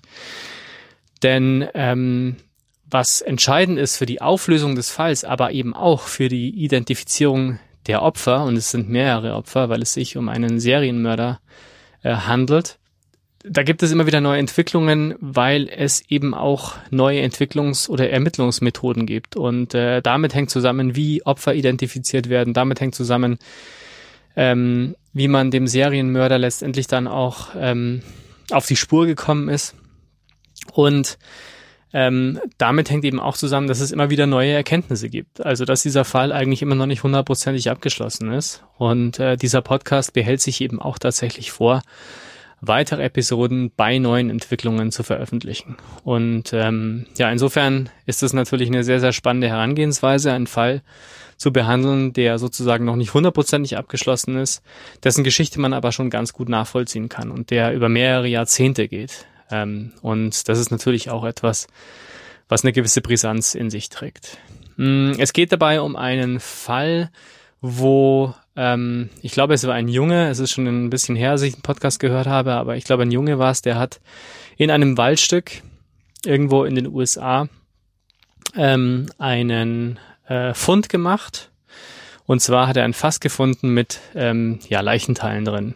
Und äh, ja, ist natürlich entsprechend schockiert gewesen und ähm, man hat die äh, Opfer, äh, die ja sozusagen in diesen Fächern waren, nicht identifizieren können. Und ähm, es wurde dann ein zweites Fass gefunden, ebenfalls mit Leichenteilen, gleiches Schema. Ähm, und äh, man hat dann versucht, eben über Jahrzehnte sozusagen diesen Fall aufzulösen und wie das passiert ist ähm, wie die Ermittlungsarbeit vor Ort gelaufen ist, wie man versucht hat, ähm, die Opfer zu identifizieren, Zusammenhänge herzustellen, ähm, wie man versucht hat, die Spur des äh, mutmaßlichen Mörders oder der Mörder ähm, zu finden, was da an Ermittlungsarbeit gelaufen ist, aber eben auch, ähm, wie man versucht hat, ähm, ja sozusagen Datenbanken zu synchronisieren, was damals ja noch ein Riesenthema war, weil man ja von County zu County sozusagen selbstständig gearbeitet hat und unabhängig voneinander. Ähm, ein Problem, das sich ja in vielen ähm, Serienmörderfällen immer wieder gestellt hat, gerade so in den 70ern und 80ern. Das wird ja alles sehr, sehr spannend dokumentiert und man lebt wirklich mit mit diesem Fall, weil man sozusagen auch immer näher ähm, an die Spur oder auf die Spuren des Mörders gerät. Und eben auch durch die Entwicklungen, durch die technischen, technologischen Entwicklungen ähm, und äh, durch das Erkennen von Zusammenhängen, die sich eben auch erst mit der neuen Technologie ähm, in der Ermittlungsarbeit ergeben, kommt man dem Täter immer näher, aber eben auch den Opfern. Und das ist das Interessante an diesem Fall, dass auch klar wird, dass natürlich auch ähm, ja sozusagen die Identifikation der Opfer in solchen Fällen extrem wichtig ist und ähm, jedes Opfer dann entsprechend ja auch eine Geschichte hat und ähm, das alles nachzuvollziehen, das wird in diesem Fall oder in diesem Podcast sehr sehr gut gemacht. Er ist sehr gut erzählt, er ist sehr gut produziert. Ähm, dahinter steckt ein ein Journalist, Jason Moon heißt der, der sich seit 2015 mit diesem Fall ähm, beschäftigt. Und ja, da gab es eben das erste Mal den Hinweis darauf, dass dieser alte Fall aufgrund von ähm, neuen Techniken der Forensik ähm, ja aufgelöst werden kann oder man eben näher an die Auflösung kommt. Und das hat ihn so fasziniert, dann eben daraus tatsächlich ähm, ja einen ganzen Podcast zu machen. Und durch die Art und Weise, wie das erzählt wird, durch die Art und Weise, wie auch immer wieder Hintergründe beleuchtet werden, wie auch immer wieder auf die ähm, Opfer und auf die Ermittlungsarbeit eingegangen wird, ist man halt wirklich sehr, sehr direkt dabei, sehr unmittelbar dabei als Hörer und ähm, lebt sozusagen auch die ganze Ermittlungsgeschichte ähm, ja mehr oder weniger live mit. Ja. Ähm, das ist eigentlich das, das Spannende an diesem Podcast, dass es immer noch hochaktuell ist, dass man das Gefühl hat, es ist eine top aktuelle, noch nicht lange zurückliegende Geschichte und de facto, was die Auflösung angeht, ist das ja auch noch gar nicht lange her. Und äh, das ist alles sehr, sehr gut gemacht. Also insofern, das wäre mein erster Tipp. Ähm, es gibt zu diesem Podcast auch eine sehr gute, umfängliche Website, wo man sich verschiedene Schauplätze der Geschichte ansehen kann, wo man auch nochmal ein paar Hintergründe erfährt. Ähm, sogar die Musik dazu zu dem Podcast kann man sich dort anhören, den Soundtrack. Und äh, ja, insofern ist es so ein relativ umfängliches Podcast Entertainment-Paket sozusagen, ähm, was man hier mitgeliefert bekommt. Bear Brook heißt dieser Podcast und das ist meine erste Empfehlung. Zu hören überall, wo es Podcasts gibt, also ähm, for free sozusagen, überall dort, wo ihr eure Podcasts eben gewohnt seid zu hören. Bear Brook, das ist der erste Podcast dieser heutigen Ausgabe. Der zweite ist ebenfalls ein True, ebenfalls ein True Crime Podcast. Ähm, ist ein deutscher Podcast von äh, zwei Frauen und der heißt Puppies and Crime. Amanda und Marike sind die beiden Protagonistinnen, die sich eben jede Woche einen Fall vornehmen. Und ich finde, das machen die auch ziemlich geschickt und ziemlich interessant. Ähm, mit einem sehr hohen ähm, ja, Identifikationspotenzial, was daran liegt, dass dieser Podcast sehr gut aufgebaut ist. Denn ähm, es gibt jede Woche einen Fall. Die beiden wechseln sich immer ab, wer einen Fall mitbringt. Und ähm, der erste Teil jeder Episode ist ein gescripteter Teil, das heißt, der beschriebene Fall wird tatsächlich wie ja so eine kleine Geschichte vorgelesen oder vorgetragen, muss man ja eher sagen. Ähm, was bedeutet, man hat so das Gefühl, man, man hört sich da so ein Hörbuch an. Das ist der erste Teil jeder Episode. Danach, wenn man sozusagen die ganze Geschichte verstanden hat und äh, gehört hat, wird dann darüber diskutiert, dann sprechen die beiden darüber, also wie geht's ihnen dabei, was haben sie so für persönliche Eindrücke? Und dann eben auch, was die Hintergründe sind, wie die Aufklärung gelaufen ist, ähm, wie die mediale Begleitung war, also die ganzen Fakten und Hintergründe zu der Geschichte. Das heißt, man hat hier ähm, ein sehr abwechslungsreiches Format, hat zunächst sozusagen fast schon ein Gefühl, man hört sich ein Hörbuch an, ist ein fiktionaler Teil, ist aber natürlich nicht fiktional, weil er halt einen echten Fall beschreibt und danach wird eben darüber gesprochen, wird darüber diskutiert.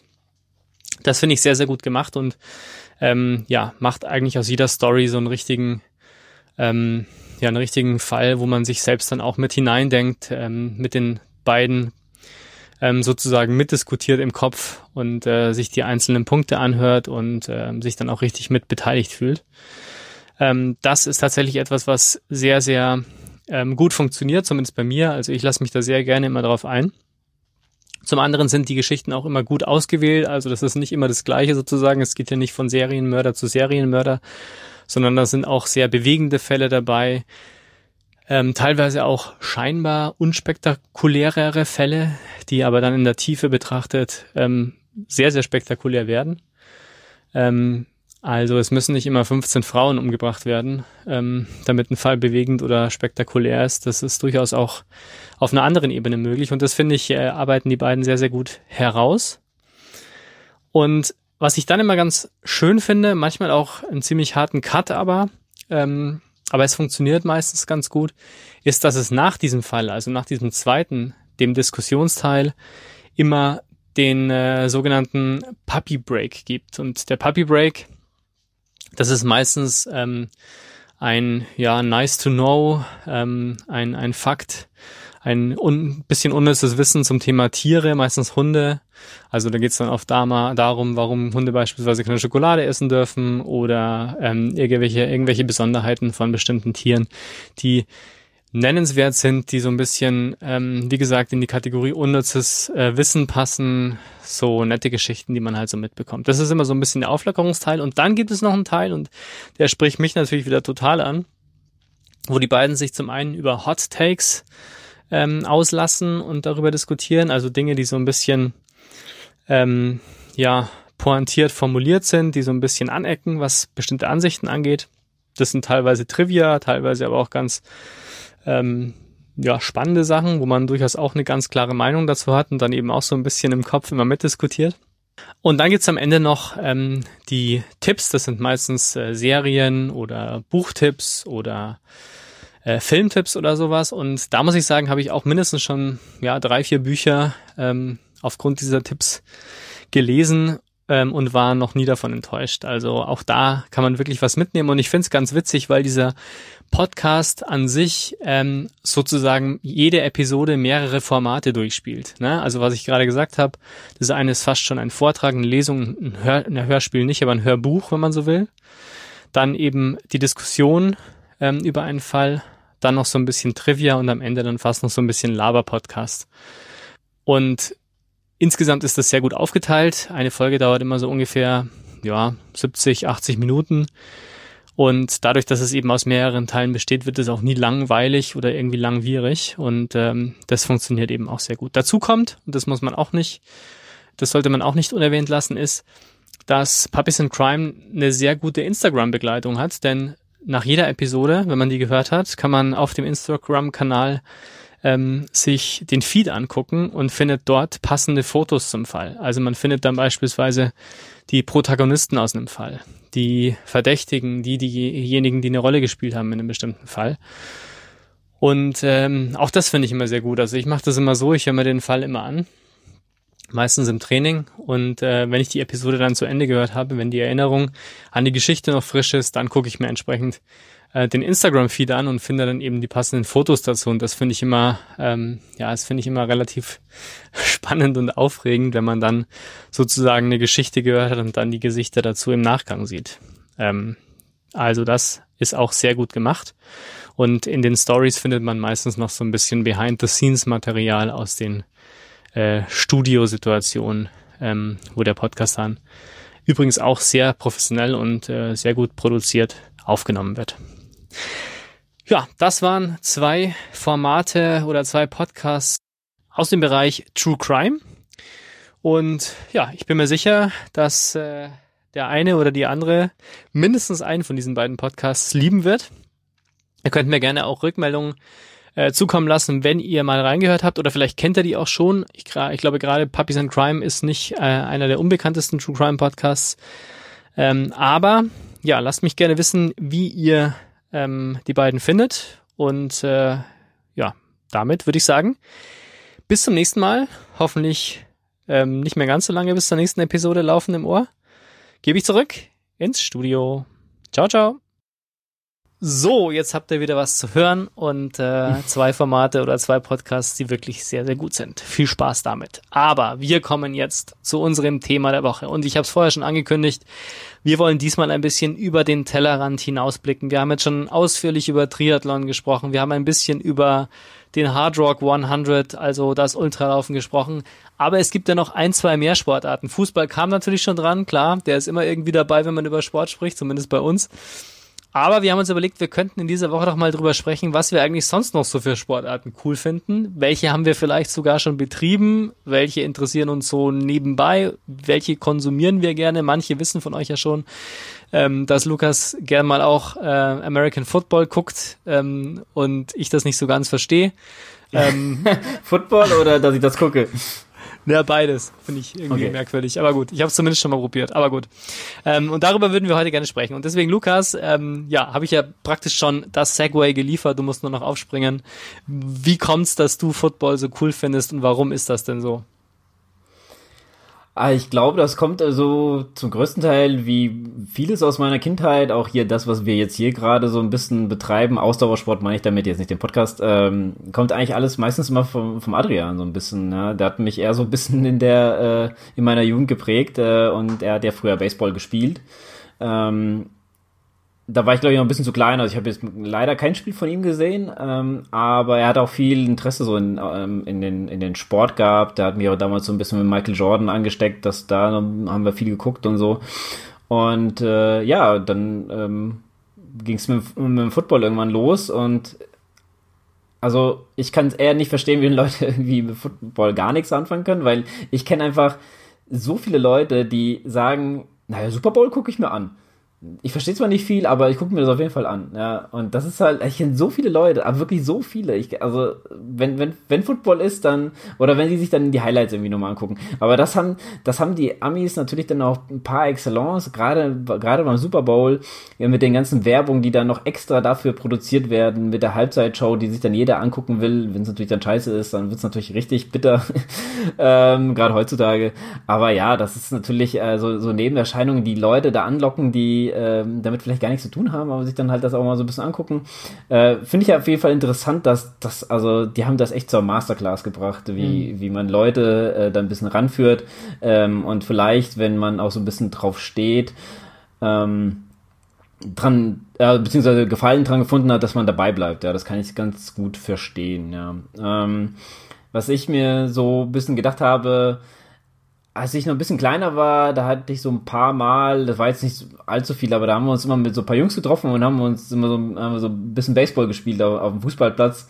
Ähm, was auch so ein bisschen mehr, sag ich mal, Softball war, beziehungsweise, also man hat ja jetzt nicht richtig geworfen und so, man sollte ja auch irgendwie den Ball treffen.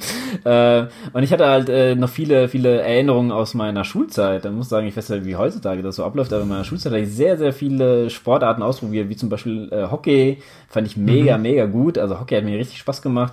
Ähm, und das hat mich auch dazu gebracht, hin und wieder, gerade wenn jetzt irgendwie Olympische Spiele sind oder sowas, äh, dann guckt man ganz gerne auch mal, dass ähm, die Regeln sind jetzt auch nicht so kompliziert, dass man da jetzt äh, nicht, nicht mitkommt. Ähm, und genauso wie jetzt zum Beispiel Brennball hat man ja früher gespielt. Äh, das, das fand ich mega, was eigentlich eine Art von, von Baseball ist, nur dass man Kenn ich gar nicht. Weichen, kennst du gar nicht? Nee, also kenn ich gar nicht. Ist eigentlich wirklich äh, eins zu eins Baseball, äh, nur dass man halt, äh, glaube ich, so, so, so einen großen, weichen ba äh, Fußball, also kennst du ja diese weichen Fußballer, mhm. die man wirklich zusammenknautschen kann, mhm. äh, die hat man, glaube ich, zugeworfen bekommen und du konntest die wegschlagen oder wegschießen und dann ist man losgelaufen und dann hat man sich auf die Matten gestürzt wie ein Irrer, damit man dann sozusagen äh, sicher ist vor, ah, ja. äh, bevor, der, bevor der Ball in dem Mülleimer oder was es war, ich weiß nicht mehr genau. Äh, irgendwie so, also äh, Brennball fand ich immer mega gut. Ähm, kennst du zum Beispiel Chuckball? Kennst du das? Ich nee, kenn ich auch nicht. Das, nee, das ist auch nee. so eine Art Handball, nur dass man dann quasi wie so eine wie so ein Trampolin hat ähm, und dann wird eine ist eine Linie da auf dem Boden und dann wirft man das sozusagen in dieses aufgestellte Trampolin mhm. und wenn der Ball wieder zurück also zurückfliegt, bevor die Linie, äh, also wenn er die Linie beschritten hat und dann aufkommt, dann ist es kein Punkt. Und in der Linie, also in dem Feld, aufkommt, dann ist es ein Punkt. Mhm. Man, man, durfte nicht zu fest reinwerfen, weil sonst fliegt der Ball einfach wieder zurück zu dir. Ah, ähm, ja. Und das, ist, das hat dann nichts gebracht. Das fand ich auch wieder mega. Also das fand ich ganz gut. Ähm, ja, also ich habe natürlich viel Basketball gespielt, aber irgendwann hab, musste ich damit aufhören. Ich habe mich so oft beim Basketball verletzt. Ja, Gerade äh, man springt hoch und kommt auf irgendeinen Fuß auf und, und knickt um und sowas. Mhm. Äh, ja, und natürlich in meiner Jugend ganz, ganz viel Fußball gespielt. Ähm, ja, das sind so zumindest die Sachen, die ich ähm, zumindest an die ich mich erinnern kann. Aber ich bin ja halt, also Sport kannst du mich wirklich mit allem begeistern. Ja. Also mhm. ich war sogar in Australien, weil habe ich mir ein Cricket-Spiel angeguckt. Ah ja. ja. Ja, also ich muss sagen, ähm, jetzt gerade nochmal zum Schulsport zurück. Ähm, bei mir ist eigentlich, was den Schulsport angeht, der Funke nie übergesprungen. Also es gibt keine Sportart, die ich praktisch aus der Schule heraus für mich irgendwie interessant gefunden hätte, die ich dann irgendwie weiter betrieben hätte, jetzt außerhalb des Stundenplans. Also sowohl Volleyball hat mich nie wirklich bekommen, ähm, als auch diese ganzen anderen Dinge, die man gemacht hat. Also Basketball haben wir auch mal gespielt in der Schule, hat mich wirklich gar nicht gecatcht, weil das irgendwie, ich weiß nicht warum, aber irgendwie glaube ich, bin ich, was Ballspiele angeht, ähm, einfach immer schon zu sehr fixiert gewesen auf zwei Sachen, nämlich natürlich Fußball. Ich glaube, darüber können wir noch eine extra Folge machen, weil das einfach ein zu großes Thema ist und ich glaube, das begleitet uns beide einfach. Ähm, das war einfach Alltag. Also Fußball war einfach Alltag, muss man einfach sagen. Ähm, nachmittags, wenn wir uns getroffen haben, gab es eigentlich nie die Debatte darüber, was wir machen. Das fand ich eigentlich ganz schön. Also wir haben eigentlich immer Fußball gespielt, immer und überall. War, war das bei euch auch so, dass nach Hause Schule ranzen in die Ecke ja, und los geht's? Ja, definitiv. das war eigentlich überall. Also ich kenne so viele Leute, bei mir war das auch so. War, also ich glaube nach, ich glaube, weiß ich, Viertel nach eins war ich, glaube ich, ja. zu Hause oder und, und dann ging es sofort, ich glaube, so spätestens zwei waren sie alle da. Auf jeden Fall und wir haben das ja wirklich das Next Level dann gemacht, weil ähm, ein Freund von mir damals in der Schule, ein Klassenkamerad, der hatte äh, zwei so Plastik-Eishockey-Tore, äh, die man eben aufstellen konnte. Und wir haben dann einfach äh, an beide Einfahrten äh, in unserer Straße die Tore aufgestellt und haben dann praktisch auf einem Raum von fünf Metern ungefähr über die Straße praktisch jeden Tag Fußball gespielt, auf der Straße. Also wirklich ganz klassisch. Ähm, aber das war super lustig. Wir haben im Park gespielt natürlich, ähm, auch jetzt außerhalb der, des Schulkontexts, ne? also mit Freunden oder ähm, ich weiß, mit meinem Cousin habe ich eigentlich immer Fußball gespielt, egal wo wir waren. Wenn irgendwo ein Rasenstück in der Nähe war, wir haben teilweise sogar mit Socken äh, Fußball gespielt. Das weiß ich noch ganz genau. Es ist Gott sei Dank verjährt, deswegen darf ich es erzählen. Aber wir sind damals im Olympiapark in München in die äh, Hochsp Hochschulsportanlage nicht eingebrochen, aber über den Zaun geklettert. Da waren nämlich äh, so kleine Tore gestanden, also so nicht die großen äh, Tore vom Fußball, sondern so die Jugendtore, die da eben immer so rumstehen. Und dann hatten wir mal kein, ich, das, oder? ja, nee, nicht Handball, sondern ein bisschen größer. Das sind schon Fußballtore, aber halt für die Jugend, ne? Also nicht die okay. sieben Meter breiten ah, ja, okay. Tore, ja, ja, ja die kleineren. Ja. Und wir hatten dann keinen Ball dabei und dann haben wir tatsächlich unsere Socken ausgezogen und haben aus den Socken Bällchen gemacht. Also so ganz klassische, ne, wie man sie sonst in den Schrank reinlegt mhm. nach dem Waschen und haben dann damit halt gespielt. Also alles, mit Dosen haben wir gespielt. Fußball war immer und überall. Das muss man einfach, das war einfach so bei uns. Ähm, und daher natürlich auch die Affinität dann dazu, Fußball als Fan zu konsumieren. Ich glaube, das ist dann so ein fließender Übergang bei mir gewesen. Aber, das wollte ich eigentlich sagen, ähm, das andere war dann eben Tennis bei mir. Also Tennis auch null mit Schulsport zu tun. Ich weiß gar nicht, wie sich das entwickelt hat. Ich glaube, das war damals bei mir einfach so, dass ähm, ich irgendwie mal auf Wimbledon kam. Da war ich wirklich noch ein kleiner Junge, ne? Also das war, wie alt war ich da? Vielleicht acht, neun, zehn oder so. Ähm, und mein großer Lieblingsspieler war erst der Ivan Lendl, dann Stefan Edberg und dann Michael Stich. Also ich war nie die Boris Becker Generation, sondern ich habe immer erst, also ich habe immer mehr die, die anderen praktisch cool gefunden. Ähm, und dann dadurch halt die Faszination fürs Tennis dann irgendwie bekommen und habe dann eben auch selbst gespielt, ein paar Jahre, auch mit Trainer und so, also schon ein bisschen ambitionierter. Ich habe nie Punktspiele gemacht, aber halt schon wirklich regelmäßig trainiert und mit Coach und so und es hat mir wirklich mega Spaß gemacht. Ich habe zwar nie auf Rasen gespielt, so viel zu Wimbledon, aber ähm, halt auf Sand ganz viel ähm, und das habe ich doch eine Zeit lang sehr, sehr gerne gemacht. Und bei mir ist es auch heute noch so. Ich bin zwar jetzt überhaupt nicht mehr im Tennis-Game drin, was so ähm, äh, die Weltklasse angeht, verfolge ich auch nicht mehr so wahnsinnig stark, aber ich schaue mir immer noch gern Tennisspiele an. Ich finde es immer noch ziemlich cool als Sport auch anzusehen, weil manche sagen ja, ja, dieses Ball hin und her gedreschte, das gibt mir gar nichts, das ist ja voll langweilig.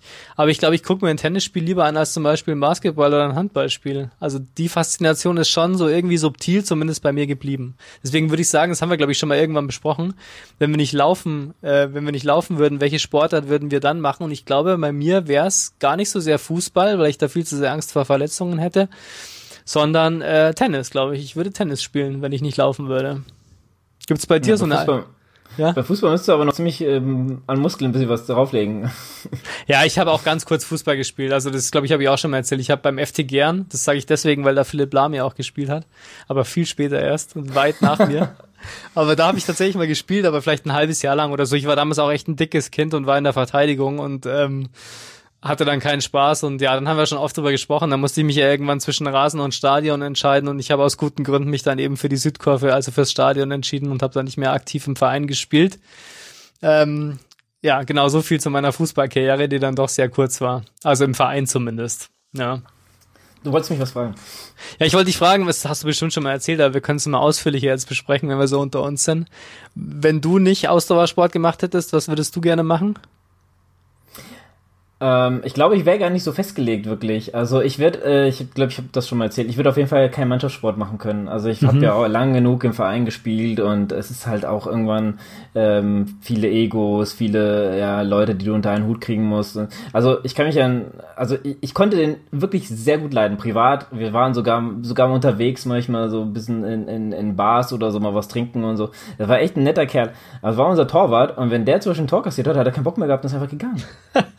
Ist einfach mitten im Spiel gegangen. Ich habe sowas noch nie erlebt. Und da guckst du dich, da guckst du dich um und denkst, was ist denn hier jetzt los? Das ist irgendwie und und ja, dann muss jemand anders ins Tor und also ich bin dann äh, also was so Ungerechtigkeiten dann oder so solche Sachen dann immer angeht, oh, das das nervt mich dann immer mhm. so, weil oh, ich bin dann immer ja, also da und irgendwann habe ich gesagt, ich kann das einfach nicht mehr. Ich kann mich jetzt hier nicht mehr ständig über andere Leute aufregen. Ich meine, du bist dann immer da und so ähm, also bei mir war das auch so, früher, ich weiß auch nicht, sehr gute Fußball. Also ich, man hat es ja mal gespielt, um, um ja, zu spielen, so mal vielleicht auch sich ein bisschen zu messen, aber ich habe jetzt auch nicht so den Ehrgeiz reingelegt. Aber ich bin trotzdem mal ins Training gegangen und so, wenn dann so äh, Sachen gesagt bekommst wie, ja, wer ins Training, nur wer ins Training geht, der spielt dann, ja, und dann wirst du dann trotzdem in zweite Mannschaft ge gesetzt und äh, die, die in der ersten Mannschaft äh, spielen, waren dann immer nicht oft immer im Training oder so, also die waren dann trotzdem gesetzt. Und das sind halt so Sachen, wo ich dann sage, ja, das brauche ich mir dann noch nicht mehr geben, ja, dann äh, habe ich irgendwann die Liebe zum Ausdauersport gefunden und dann hat sich das für mich auch erledigt gehabt. Ähm, welchen Sport ich sehr cool finde, wenn ich auch sehr gerne spiele, aber dann auch wirklich nur privat, ist ein Badminton. Ich, ich finde Badminton mhm. richtig geil. Und wir waren ja in äh, Fuerteventura mit meiner Freundin und das war ja auch so, wo die ganzen Triathleten und so immer absteigen und zu so trainieren und so. Ähm, und da gab es auch jede Menge Sportangebote und äh, wir haben uns mal so ein äh, Tennis Court ähm, für, ich glaube, eine Stunde oder so zwei haben wir uns mal gemietet. Ähm, ja, also ich habe früher haben wir das immer so ein bisschen auf der Straße gemacht, ohne Netz, haben wir uns mal einen Ball immer hin und her gespielt. Also da jetzt so ein bisschen ähm, so ein bisschen weiter und äh, der der Schläger ist ja dann auch so fest, dass man den Ball dann zu weit drischt oder so, wenn man zu viel Kraft reinlegt, da muss man wirklich. Das ist ja nicht so wie wie man im Fernsehen sieht, da hauen die voll drauf. So, das ist gar nicht. Also die müssen da wirklich schon, glaube ich, mit äh, genug, äh, äh, ja, soll ich sagen, äh, Gefühl äh, dran gehen. Und das, also ich muss sagen, da bin ich, glaube ich, ein bisschen zu grob motorisch, dann hau ich, dann dresch lieber voll rein. Und das bei Badminton ist es super, du kannst da richtig reinhauen, der Ball mhm. fliegt ein paar Meter und dann hört er auf zu fliegen. Ja? Und mhm. dann, dann fliegt er auf der anderen Seite quasi runter. Und ich finde das einfach mega. Und wenn du gerade jetzt so ähm, mal so Badminton-Spiel da anguckst von den Profis, wie die abgehen, also das, das geht ja zack, zack, zack, zack. Also das ist schon, ähm, ja, es macht einfach, ich finde, das macht auch Laune, weil man auch mhm. einfach ähm, also ich, ich kann da sehr viel Spaß entwickeln dabei. Also, aber um auf deine Frage mal zurückzukommen, was für einen Sport würde ich machen? Ich glaube, ich könnte mich nicht wirklich festlegen. So. Also ich würde gerne mal wirklich äh, American Football im Verein spielen. Ähm, aber ja, ich wüsste nicht, was ich glaube ich sonst mache. Ich glaube, ich würde einfach hm. ein Couch Potato werden. ja, dann mach lieber Austauschsport weiter. Ja. Ja, was ich noch sagen wollte, was ich ja wirklich super spannend finde, ist jetzt kein großes Geheimnis, aber ich habe es vor kurzem erst wieder gemerkt, weil ich spiele jetzt immer wieder mal auch ein bisschen öfter Tischtennis. Ähm, und wie schnell, also ich, ich spiele ja Tischtennis wie Tennis dann praktisch, ne? Weil ich ja die Tischtennis, ich habe nie Tischtennis richtig irgendwie professionell gespielt oder semi-professionell oder so, auch Kind als Kind gar nicht so oft. Aber jetzt eben immer wieder mal öfter auch. Und ähm, ich merke, dass ich halt komplett die Schläge aus dem Tennis, über, Tennis übersetze. Also wirklich so von der Haltung und auch ich stehe meistens irgendwie drei Meter von der Platte weg ähm, und, und treffe aber eigentlich auch ganz gut und sehr sicher und so. Und es kommt wahnsinnig schnell alles wieder. Also so diese Schläge, wie führst du die Vorhand, die Rückhand aus? Ich glaube, jeder äh, Tischtennisspieler, der das professionell macht, wird sich denken, ey, äh, du bist in der falschen, falschen Sportart. Ähm, aber ich habe halt komplett dieses Gefühl wieder. Es fühlt sich super natürlich an, obwohl ich wirklich jetzt seit, also bestimmt 20 Jahren keinen Tennisschläger mehr in der Hand hatte. Ähm, oder vielleicht sogar noch länger. Und wie schnell das wieder kommt, das finde ich wirklich total faszinierend. Wie gesagt, das ist wahrscheinlich jetzt jeder, jeder äh, Trainer wird sagen, ja, weiß ich schon, okay, ja, so toll ist es jetzt alles nicht oder so neu, aber ich finde es trotzdem cool, dass der Körper sich etwas, was man so früh lernt und sich dann irgendwie auch so ähm, ja, wie soll ich sagen, regelmäßig zu Gemüte führt und dann so eine gewisse Routine eben entwickelt, wie wir es ja vor kurzem auch schon mal hatten, dass man das auch nach 20 Jahren ohne weiteres wieder abrufen kann. Ne? Du spielst zwei, drei Stunden, drei, vier Mal oder so und schon bist du wieder voll da. Also ich meine, ich bin weit weg von irgendeinem, ähm, wie soll ich sagen, von irgendeiner Klasse oder so, aber die ganzen Bewegungsabläufe und so dieses Gefühl, dass es sich natürlich und intuitiv anfühlt, das war sofort wieder da nach ein paar Mal Spielen. Und das ist schon faszinierend, wie schnell man eben vielleicht wie eine Sprache eben oder wie man etwas eben so, so sich zu Gemüte führt ähm, wie schnell man das dann auch wieder abrufen kann. Und das ist, glaube ich, auch in Bezug auf, was ist denn jetzt, wenn ich längere Zeit mal nicht trainieren kann, weil ich verletzt bin, weil ich krank bin oder so. Ähm, natürlich dann eine viel kürzere Spanne und viel schneller ist man dann tatsächlich wieder da, wo man eigentlich war, als man unterbrechen musste. Und das, glaube ich, finde ich gut. Oder auch immer wieder auch mal gut an sich selbst zu erfahren, wie schnell man eigentlich auch wieder auf den auf den Stand kommt, dass sich alles irgendwie natürlich anfühlt und man wirklich nicht jeden Schritt aufs Neue lernen muss, wie beim Radfahren halt auch. Wenn ich 20 Jahre kein Fahrrad fahre und dann aufs Rad steige, dann falle ich auch nicht um, sondern ich kann dann wieder Fahrrad fahren. Und das, ähm, das wieder bestätigt zu bekommen, das fand ich irgendwie so die letzten Monate eine ganz coole Erfahrung. Ja, das, ich weiß genau, was du meinst. Auf Fahrradfahren ist immer ein guter Vergleich, weil es heißt ja, Fahrradfahren verlernt man ja nicht. Ja, genau. Aber man, man verlernt es auch nicht, aber man verlernt dafür so ein bisschen die Sicherheit. Ja. Mhm. Also ich merke das auch gerade bei meinem Fahrrad, äh, weil das, das ist sehr leicht. Ja. Rennräder sind ja eh generell sehr leicht. Und wenn mich da jetzt zum Beispiel ein Sprinter überholt, also dann, dann muss ich wirklich das Lenker richtig festhalten, weil es mich dann so ein bisschen, ähm, ja, weil es so ein bisschen zum irgendwie mhm. dahin zieht, irgendwie komischerweise wegen der Luftwirbel oder keine Ahnung. Also das halt, habe ich heute auch schon wieder gemerkt. Äh, jetzt dürften wir ein bisschen ab äh, ich wollte dich eigentlich was fragen und zwar, ähm, wir haben jetzt ein bisschen erzählt, was unsere Sportarten waren, die wir gespielt haben, beziehungsweise so, was wir auch so gemacht haben oder ähm, aber was hast du denn so für Sportarten ähm, verfolgt, jetzt auch zum Beispiel mal im Stadion oder ähm, hast du dir mal so andere Sportarten zu Gemüte geführt oder, oder ja. so bist du dann bei der Handball-WM vorm Fernseher und, und, und fieberst nee. mit? Nee, also ehrlich gesagt bin ich da auch relativ ähm, unspektakulär unterwegs und äh, ja, wie soll ich sagen, ziemlich langweilig, ah, ja, fixiert ja, ja. auf wenige Sportarten. Aber ich habe es tatsächlich probiert, muss ich sagen, weil ähm, ich hoffe, ich habe es nicht auch schon mal erzählt, aber ich habe mal früher äh, Tickets verkauft in München, also ähm, so an der Telefonhotline und an Abendkassen das ist noch nie und, erzählt. Und bei Events, ja, das war mal ein Job von mir, der übrigens echt ziemlich cool war. Der hat echt Spaß gemacht, weil man halt auch auf Konzerte dann gehen konnte und so weiter. Ähm, und halt auch gleich wusste, was los ist in der Stadt und direkt an den Tickets sozusagen an der Quelle saß, aber das nur nebenbei. Und in dem Zusammenhang aber hatten wir mal Freikarten für ein Spiel ähm, in der Olympiahalle in München für ein Handballspiel. Und es waren zwei ganz große Mannschaften, die da so ein Show-Turnier sozusagen gespielt haben. Ich weiß aber leider nicht mehr, wie die heißen, die Mannschaften. Jetzt wird wahrscheinlich jeder Handballfan sagen, ah, spätestens jetzt höre ich die Wechselzone nicht mehr. Sorry Lemgo, dafür. Melsung, Wetzlar. Nee, nee, nee. Kiel. Ja, genau, Kiel. THW, oder? Nee, THW Kiel. Ja, THW Kiel, genau. Und eine andere Mannschaft eben noch. Und äh, weiß ich nicht mehr, weiß ich wirklich nicht mehr. Und äh, da habe ich mir so ein Handballspiel angeguckt. Und ähm, Handball in der Schule zum Beispiel fand ich gar nicht so schlecht. Das ist so ein Sport, den ich eigentlich ganz gerne gespielt habe. Ähm, aber Zuschauen hat mir nichts gegeben. Und ich glaube, das liegt aber nicht am, am Sport, sondern es liegt wirklich an mir, weil ich glaube, dass ich einfach aus einer anderen Schule komme. Äh, bei Handball passiert halt wahnsinnig viel und da ist auch wahnsinnig viel Taktik und wahnsinnig schnell. Also das Spiel ist ein sehr schnelles Spiel. Ähm, und ich glaube, ich komme eher aus der Schule, es fallen wenige Tore. ähm, es ist ein bisschen langsamer so, also man kann irgendwie aktiver den Spielaufbau verfolgen und man kann vielleicht auch ein bisschen mehr Zeit investieren, um eine Taktik zu lesen und so und zwei Mannschaften sich, wie sich die verhalten gegenseitig und so. Also beim Fußball eben, da kommen wir wieder zurück. Aus der Schule komme ich. Ähm, und da ist mir Handball einfach viel zu schnell und viel zu unübersichtlich und da weiß ich einfach viel zu wenig darüber. Und dadurch fand ich das leider sehr langweilig was aber jetzt wirklich an mir liegt. Ich glaube, dass der Sport super spannend ist, eben dadurch, dass so viel passiert. Und ähnlich geht's mir eigentlich bei Basketball. Da ist es genauso, dass ich eigentlich den Sport faszinierend finde. Ich finde auch Handball faszinierend, da mehr Taktik. Beim Basketball finde ich das Athletische irgendwie faszinierender. Ähm, aber vom Spielverlauf her gibt mir Basketball nicht so wahnsinnig viel, weil es mir einfach zu schnell und so unübersichtlich ist. Wie gesagt, liegt definitiv an mir. Und die dritte Sportart, die ich mal ausprobiert habe, da war irgendwann mal auch schon ewig her die ähm, Eishockey EM oder WM, aber ich glaube die EM in München unter anderem, auch in der Olympiahalle.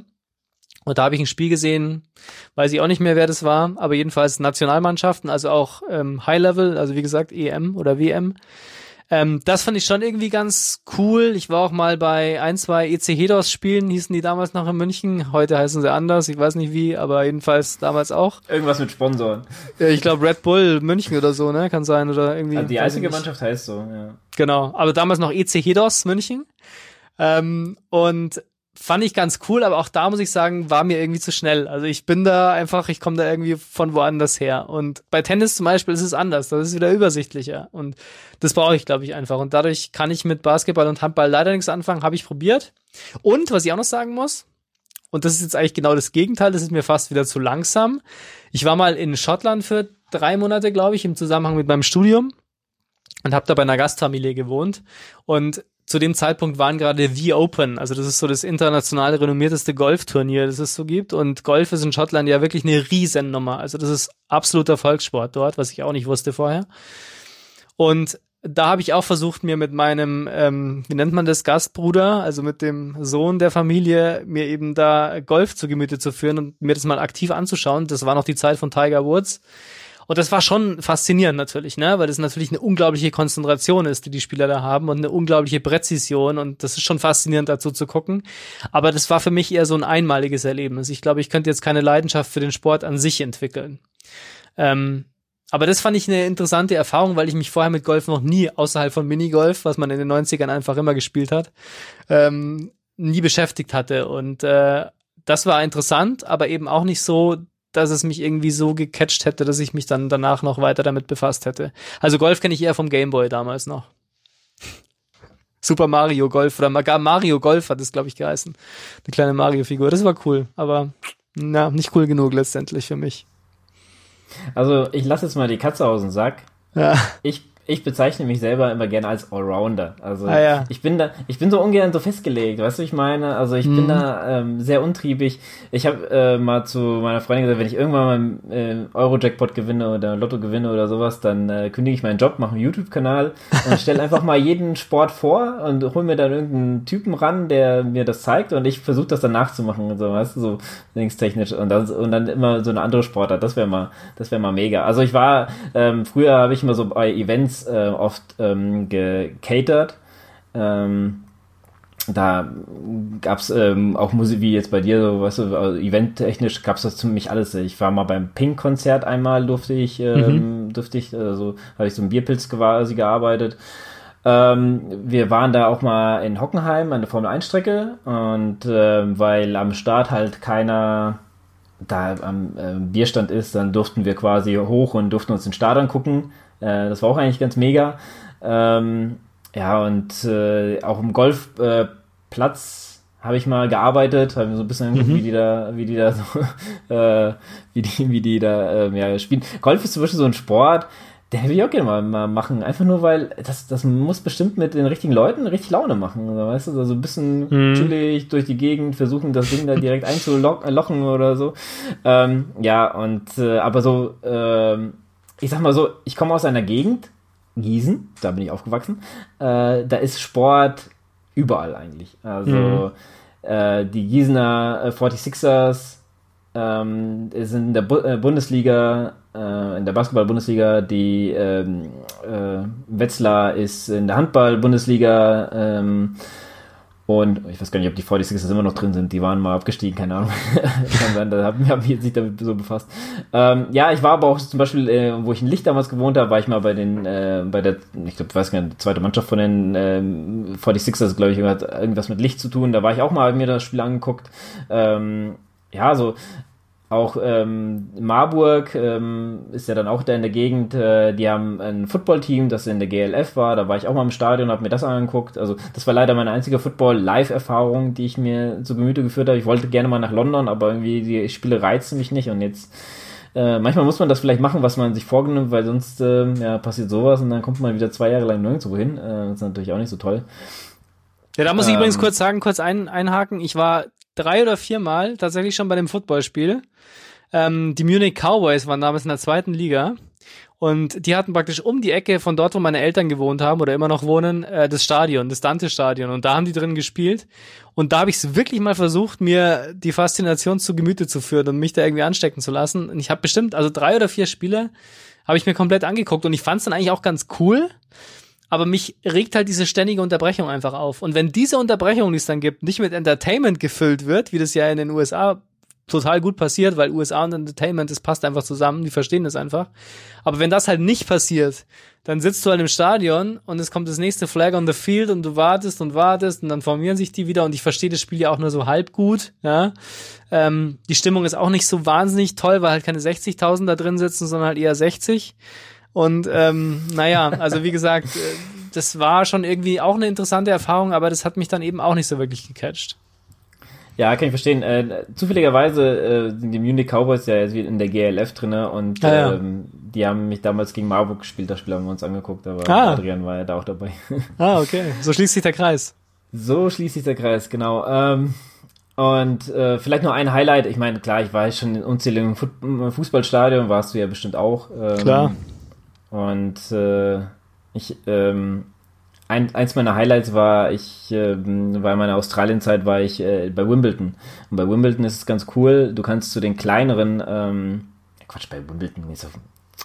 Ich wollte schon Wieso sagen. bremst du, wieso bremst du Na, mich ich, nicht? vielleicht gibt's da ja auch einen Ort, der so heißt, keine Ahnung, ich weiß es ja nicht. Nein, die Australian Open meinte ich natürlich. Ah, okay, Die verstehe. Australian Open in, in, in Melbourne. Ich war gerade, komischerweise, das war reiner Zufall, waren wir zu der Zeit, waren wir dort und äh, du kannst da einfach hingehen und dir Mhm. die ganzen Spiele angucken. Das Einzige, was du halt, wo du ein Ticket brauchst, brauchst sind für die großen Stadien. Also gibt es ein großes Stadion, wo dann die äh, Stars sozusagen drin spielen, aber zum Beispiel habe ich so eine Angelique Kerber oder sowas, habe ich Ah, ja. ähm, äh, auf so einem kleineren Platz, so gibt's ja kleine zwölf oder 18 Plätze irgendwie drumherum, wo die einfach so ihre Spiele austragen, die jetzt nicht live übertragen werden. Ähm, und da kannst du dann einfach hingehen und dir das angucken. Das ist eigentlich ganz cool gemacht. Ähm, da gibt's auch so kleinere, also gibt auch welche, die, die kennt man, die kennst du bestimmt auch, da, da ist einfach so ein, so ein, ja, kleine Absperrung drum, wie beim Fußball auch, so, so, so, so ein äh, Stahlgerüst, sage ich jetzt mal, so ein bisschen, da kann, also jetzt, wo man sich dranlegen kann, wie so ein Wellenbrecher sieht das dann aus, Mhm, dann guckt man sich mhm. das Spiel an. Ähm, und es gibt halt welche, wo dann auch wirklich so ein kleines Stadion ist, wo man sich hinsetzen kann. Das sind so, keine Ja. Ahnung, acht bis zehn Reihen oder sowas, also, also wirklich klein, da kann man sich einfach hinsetzen. Ähm, sollte man jetzt nicht machen, wenn sie gerade spielen, aber wenn sie jetzt gerade Unterbrechung haben, dann, dann ja. Ähm, was ich vielleicht noch zum, äh, zum Football sagen muss, ja, ich verstehe das, äh, was du sagst mit den Unterbrechungen. Das ist, wenn man sich das Spiel einfach nur angucken will, ist das natürlich schwierig. Wenn man natürlich jetzt ein bisschen ähm, in der Materie ist und die sich dann aufstellen und sowas, ist das halt schon interessant, was Ja. man, man versucht ja so ein bisschen zu antizipieren, was als nächstes passieren könnte. Weißt du, was, äh, wie werden sie spielen, wo, und man muss halt auch, äh, sag ich mal, die Spieler, die jetzt sich vielleicht an Line aufgestellt haben, wo laufen die alle hin und äh, zu wem könnte er passen und so, haben die sich freigelaufen und so. Und äh, in der Zwischenzeit kommt halt die Verteidigung und versucht den äh, Quarterback zu sacken, ja. Und das ist halt, und natürlich wartet jeder auf das krasse, den krassen Spielzug oder den krassen Sack oder sonst was. Und das ist halt, glaube ich, so ein bisschen auch die, die Faszination. Football ist zum Beispiel so ein Sport, den kann man gut, wenn man was macht, nebenbei gucken. Ja, man muss halt nicht ständig aufmerksam sein. Ja, also das ist so ein bisschen mein, mein Weg dahin. Ja, wie gesagt, ich kann es, ich kann es durchaus nachvollziehen, aber ich glaube, ich bin halt auch jemand, na, weiß ich nicht, ich, ich bin nicht so ein Tausendsasser bei Interessen, ne? Also, so wie ich meine Routinen halt habe, bin ich halt jemand, der sich dann gerne eher tiefer in eine Sache einlebt und weniger so viele verschiedene Dinge hat. Also ich finde Sport immer grundsätzlich cool, ne? Das ist, glaube ich, da sind wir, alle, die hier zuhören, finden Sport irgendwie gut, ne? Das glaube ich auch. Ähm, aber ich glaube, ich bin grundsätzlich jemand, der sich mehr so auf bestimmte Dinge konzentriert und da lieber ein bisschen tiefer reingeht, ähm, als jetzt irgendwie möglichst viele Dinge abzudecken und äh, immer nur so ein bisschen die Nasenspitze reinzuhängen. Komisches Bild, aber okay. Ähm, so, das, das war ich halt irgendwie nie und ich habe dann auch irgendwie meine, ich weiß, man, man ist halt doch auch geprägt durch seine Kindheit letztendlich. Ne? Und bei mir war einfach, gab es eigentlich so zwei, drei Sportarten. Ich habe mal Squash gespielt, auch eine Zeit lang. Das war auch mal irgendwie Trend in den 90ern, dass jeder irgendwie zum Squash spielen gegangen ist. Das haben wir natürlich dann auch gemacht, sowohl mit der Familie als auch mit Freunden dann. Auch in der Schule immer wieder mal einen Platz gemietet. Das war eigentlich ganz cool. Es hat auch Spaß gemacht. Ist halt ein bisschen doof, weil es immer in so einem Glaskasten drin ist. Ne? Also wenn draußen irgendwie 30 Grad sind, bist du in, in dieser Holzhütte da drin oder in dem Glaskasten und schwitzt dich halb tot war trotzdem, also ist schon ein cooler Sport, finde ich irgendwie schon gut. Ich weiß nicht, wie gut es jetzt für meine Gelenke ist, weil es ja doch echt heftig ist, so explosiv und so.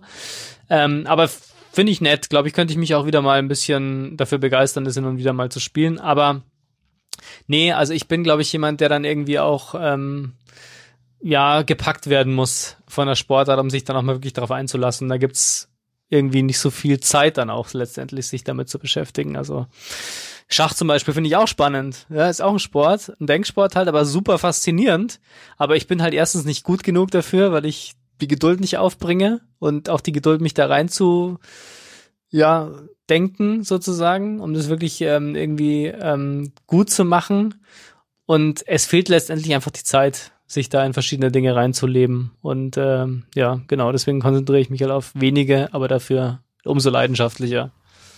So, jetzt noch eine abschließende Frage von meiner Seite. Ja. Die habe ich mir schon die ganze Zeit aufgespart. Von den ganzen Sportarten jetzt, die wir genannt haben, darfst du jetzt aber keine nennen. Ja, welche von den Sportarten, die du so kennst, die du so vielleicht am Rande irgendwo gehört hast, gesehen hast, würdest du gerne mal ausprobieren, machen? Wolltest du immer vielleicht schon mal machen? Ich mach, ich mach mal so den Anfang. Ja, fang mal an, ich muss es, gibt, es gibt, äh, also ich könnte quasi jede Sportart nennen, die man so gibt. Ja, also ähm, eine Sportart zum Beispiel, die ich sehr, sehr gerne mal äh, probieren würde, die ist aber in Deutschland, glaube ich, also absolut unpopulär ist, ist äh, Lacrosse. Das ist so mhm. was, was ich eigentlich ganz interessant finde, weil es auch hier so gar nicht gibt. So. Ähm, aber was mich wirklich fasziniert und was einfach geil sein muss, deswegen würde ich so gerne mal, aber ich habe mich also noch nie beworben oder sowas. Ich würde gerne mal Schlag den Rab, äh, Schlag, Schlag den Star äh, spielen. Ähm, ja. Ist jetzt zum Beispiel Fechten. Ich würde ah. so gerne mal fechten, weil das einfach irgendwie, ich finde das ist irgendwie, sieht immer cool aus und es ist einmal zu erleben, wäre, finde ich so, würde, glaube ich, Spaß machen, irgendwie. Mhm. glaube ich mhm. zumindest. Ja, ich habe auch die Folge gesehen, auf die du ansprichst. Ähm, ich finde es auch faszinierend ich finde es vor allem sehr elegant. Also ich finde es irgendwie, weil ich, weiß nicht, so, so Schwertkampf und Fechten und so, das kennt man so aus der Kindheit so ein bisschen, aus Ritterfilmen und so, aber da steckt halt echt viel mehr dahinter. Und das finde ich total super, weil du ja bei so Sportarten wie Fechten einfach wahnsinnig viel Körperkontrolle haben musst, ne? Und auch sehr viel mit Spannung arbeiten musst. Und äh, ich glaube, da hat sich auch jemand dann, war das nicht Max Mutzke, der sich dann an der Wade ja, genau. verletzt hat? Ja, ne? Oh, genau. dieses Bild hat sich so in mein Gehirn gebrannt. Ja. Die haben so dreimal in Zeitlupe gezeigt. Ja, genau, also, genau. Äh, nee. Also da sieht man mal, was da eben muskulär passiert. Das ist schon, das, das finde ich halt faszinierend, dass man praktisch so Sportarten hat, die erstmal relativ, ähm, wie soll ich sagen, einfach aussehen und sich praktisch erst durch das aktive damit auseinandersetzen herausstellt, wie komplex das eigentlich ist. Ne? Und das, das finde ich total, das finde ich super spannend. Ähm, um deine Frage jetzt zu beantworten, das ist echt schwer. Also ehrlich gesagt, mir fällt jetzt spontan gar nicht unbedingt eine konkrete Sportart ein.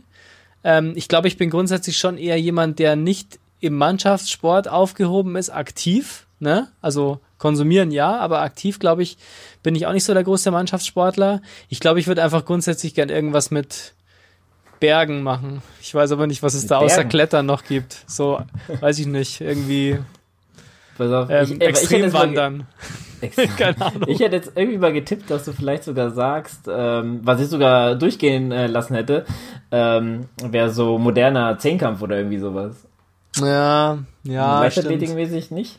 Ja, doch, doch, vielleicht schon, ja. Aber da fällt mir zum ja Beispiel, Zehnkampf. Zum, hm. also das hat man, vielleicht was mit Werfen oder so, das wäre vielleicht ja, ganz interessant. Ich habe auch gerade gedacht, so ein Speerwerfen wäre doch mal. Ja, so ich vielleicht. Glaub, ich weiß gar nicht, ob man das bei den Bundesjugendspielen mal gemacht hat. Da müssten wir eigentlich auch mal drauf kommen, so Bundesjugendspiele. Ja, das müssen wir auch mal machen, stimmt. Ist, also ich ähm, kenne viele, oder beziehungsweise du hast, ich weiß nicht, ob du das auch hörst, aber ich höre viele Podcasts, wo auch viele Nerds halt einfach unterwegs sind, gell? Und mhm. wenn die von ihrer Schulzeit, was meistens für die dann halt auch nicht, äh, nicht einfach war, äh, wie sie mal berichten.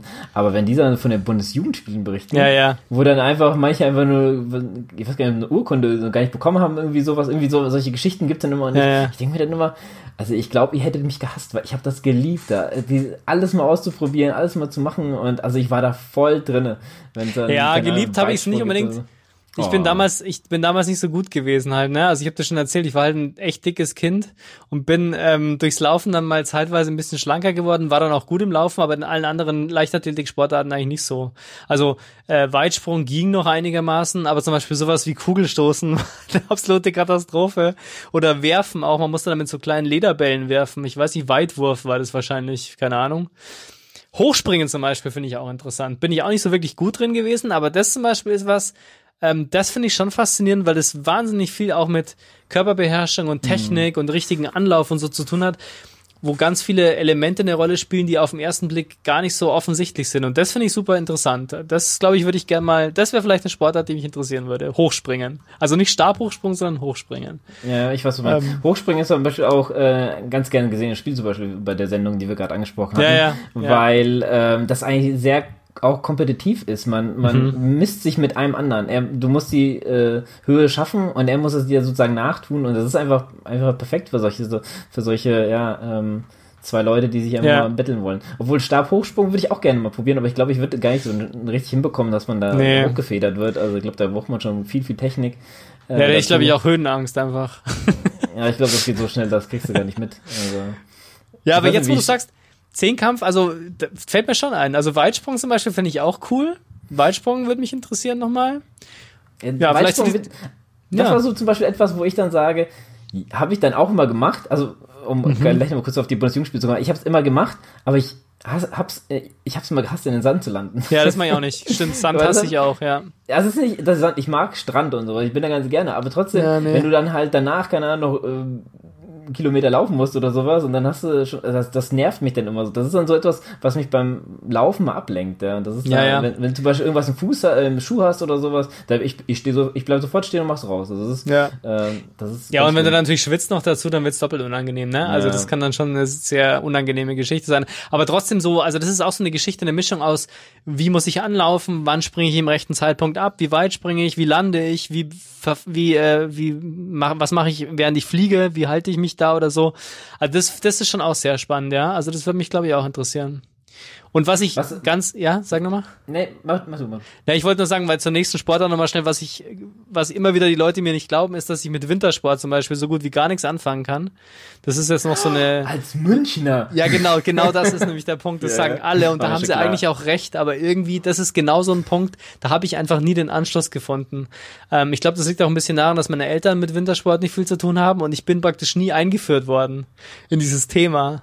Ähm, Da sind wir ja schon wieder bei dem Thema, was man so auch aus der Schulzeit und so, was man, was man von Freunden mitbekommt. Gell? Ja, das ja. ist einfach so, wenn man, wenn man wirklich, also kein, jemand, niemanden hatte, der einem mit in den, in den ähm, Winterurlaub irgendwo hinnimmt oder in Mhm. die Berge mitnimmt, dann ist es halt, glaube ich, auch nicht so ein Ding. Ich war immer fasziniert von, von Snowboardfahren, wie es dann halt immer so ist. Man Mhm. sucht sich ja dann irgendwas. Ich bin sogar ähm, nach Neuss gefahren, in die Skihalle, um, um, um da äh, Dings zu fahren. Ich war ich war sogar in Australien, um mal wieder auf das Thema zu kommen, in den Snowy Mountains in der Nähe Mhm. von Sydney und bin da sogar, habe mir ein Snowboard ausgeliehen und wollte einmal in Australien Skifahren, äh, beziehungsweise Snowboard fahren. Ähm, hat echt, das war echt ein richtig cooler Tag, muss ich sagen. Ähm, und ich war sehr viel allein mit mir unterwegs, war echt eine schöne Erfahrung auch mal so. Ähm, aber um mal kurz, ganz kurz mal auf die Bundesjugendspiele zu Ja. kommen.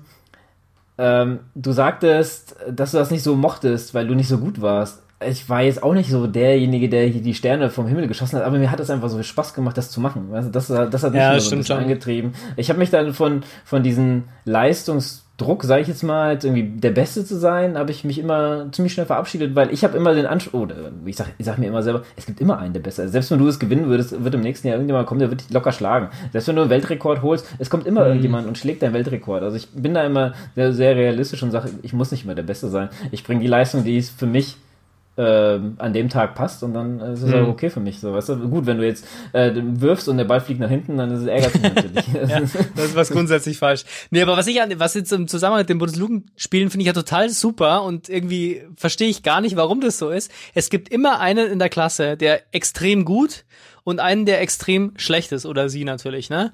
Also, es gibt immer so diese zwei Pole und ich weiß gar nicht, warum das so ist, weil kein Mensch hat bei uns in der Freizeit Weitwurf als Hobby gehabt oder Kugelstoßen. Und trotzdem gab es immer den oder die Crack, ne, der das total super konnte.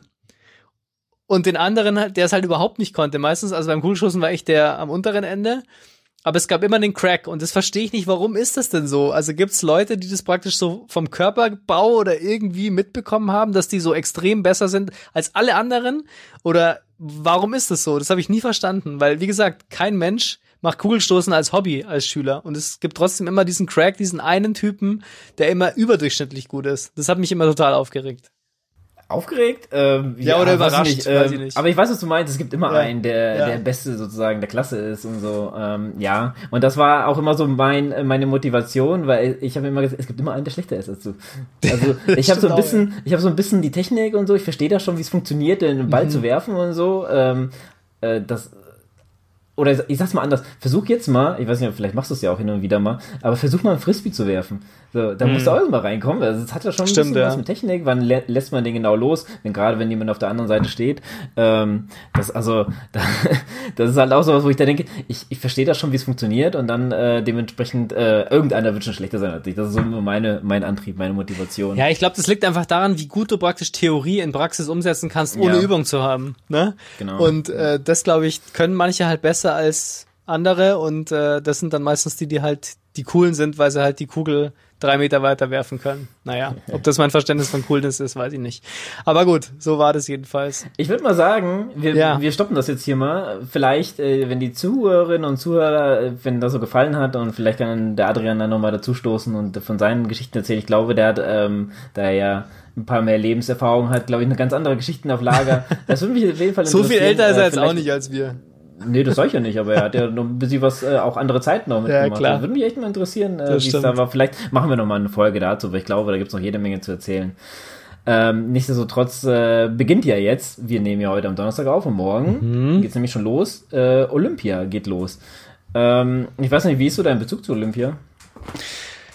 Eigentlich äh, finde ich Olympia immer eine ganz schöne Sache, ähm, weil das ist eben genau der Punkt. Jetzt äh, kommen wir nochmal zurück aufs alte Thema. Das ist ein ganz einfacher Weg, sich mal wirklich Sportarten anzugucken, die man sonst über das Jahr gar nicht verfolgt.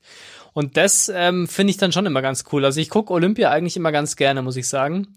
Ähm, ich bin jetzt nicht jemand, der irgendwie guckt, was ist heute an Wettbewerben wichtig und was ist um 16 Uhr und wann muss ich einschalten, um jetzt eine bestimmte Disziplin zu sehen.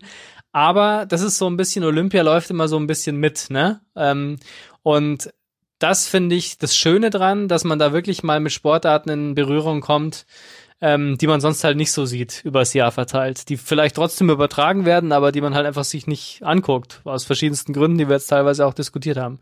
Das finde ich sehr gut und ich finde halt, ich bin halt jemand, ja, ich mag so dieses, ähm, dieses Große halt auch gern, ne? Also das ist, glaube ich, so die, weiß ich nicht, die amerikanische Seite in mir, die ich gar nicht habe, aber zumindest die gefühlte ähm, dass ich so diesen Entertainment, diese Entertainment-Bubble extrem gern mag. Also ich bin jemand, der Entertainment total schätzt und ich finde das auch im Zusammenhang mit sportlichen Events eigentlich immer total gut.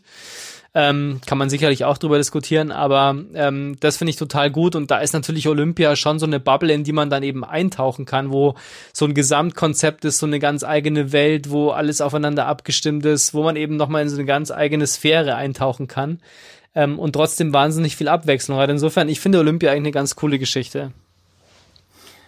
Ähm, also ich habe zu Olympia immer ein bisschen, kommt immer auf die, ich habe so Phasen, ja, manchmal denke ich, ja, ich habe da gar kein, also ich kann mir, ich kann mir das gar nicht angucken, ja, und dann gucke ich mir vielleicht mal so ein bisschen die, die Ergebnisse an oder so. Ich bin jetzt auch keiner, der sagt, ja, ich muss jetzt ein Medaillenspiel unbedingt, aber es gibt vielleicht so ein paar Sportarten, wo ich dann mal vielleicht reinschalte, aber so, und momentan bin ich so, ja, ich habe eigentlich gerade schon Bock, da mal ein bisschen nebenbei laufen zu lassen, ein bisschen was, äh, keine Ahnung, hier die Folge zu schneiden zum Beispiel äh, und dann so ein bisschen ein paar Sportarten äh, zu gucken. Wie, wie gesagt, manchmal ähm, ganz interessante Sportarten, wo man sagt, ja, wo man vielleicht noch ein bisschen ja gucken kann, was könnte man noch so machen, mal ausprobieren. Ne? Also mhm. wenn man mhm. die Möglichkeit dazu bekommt, äh, finde ich es ja ganz cool. Aber es gibt natürlich unsere Sportarten, ja, wie zum Beispiel Triathlon Klar. ist dabei, Marathon ist dabei, äh, äh, Radrennen ist, ist immer ganz interessant. Äh, was ich auch ganz immer ganz gerne gucke, ähm, sind, äh, sind so, ähm, sind, die, sind die Schwimmen.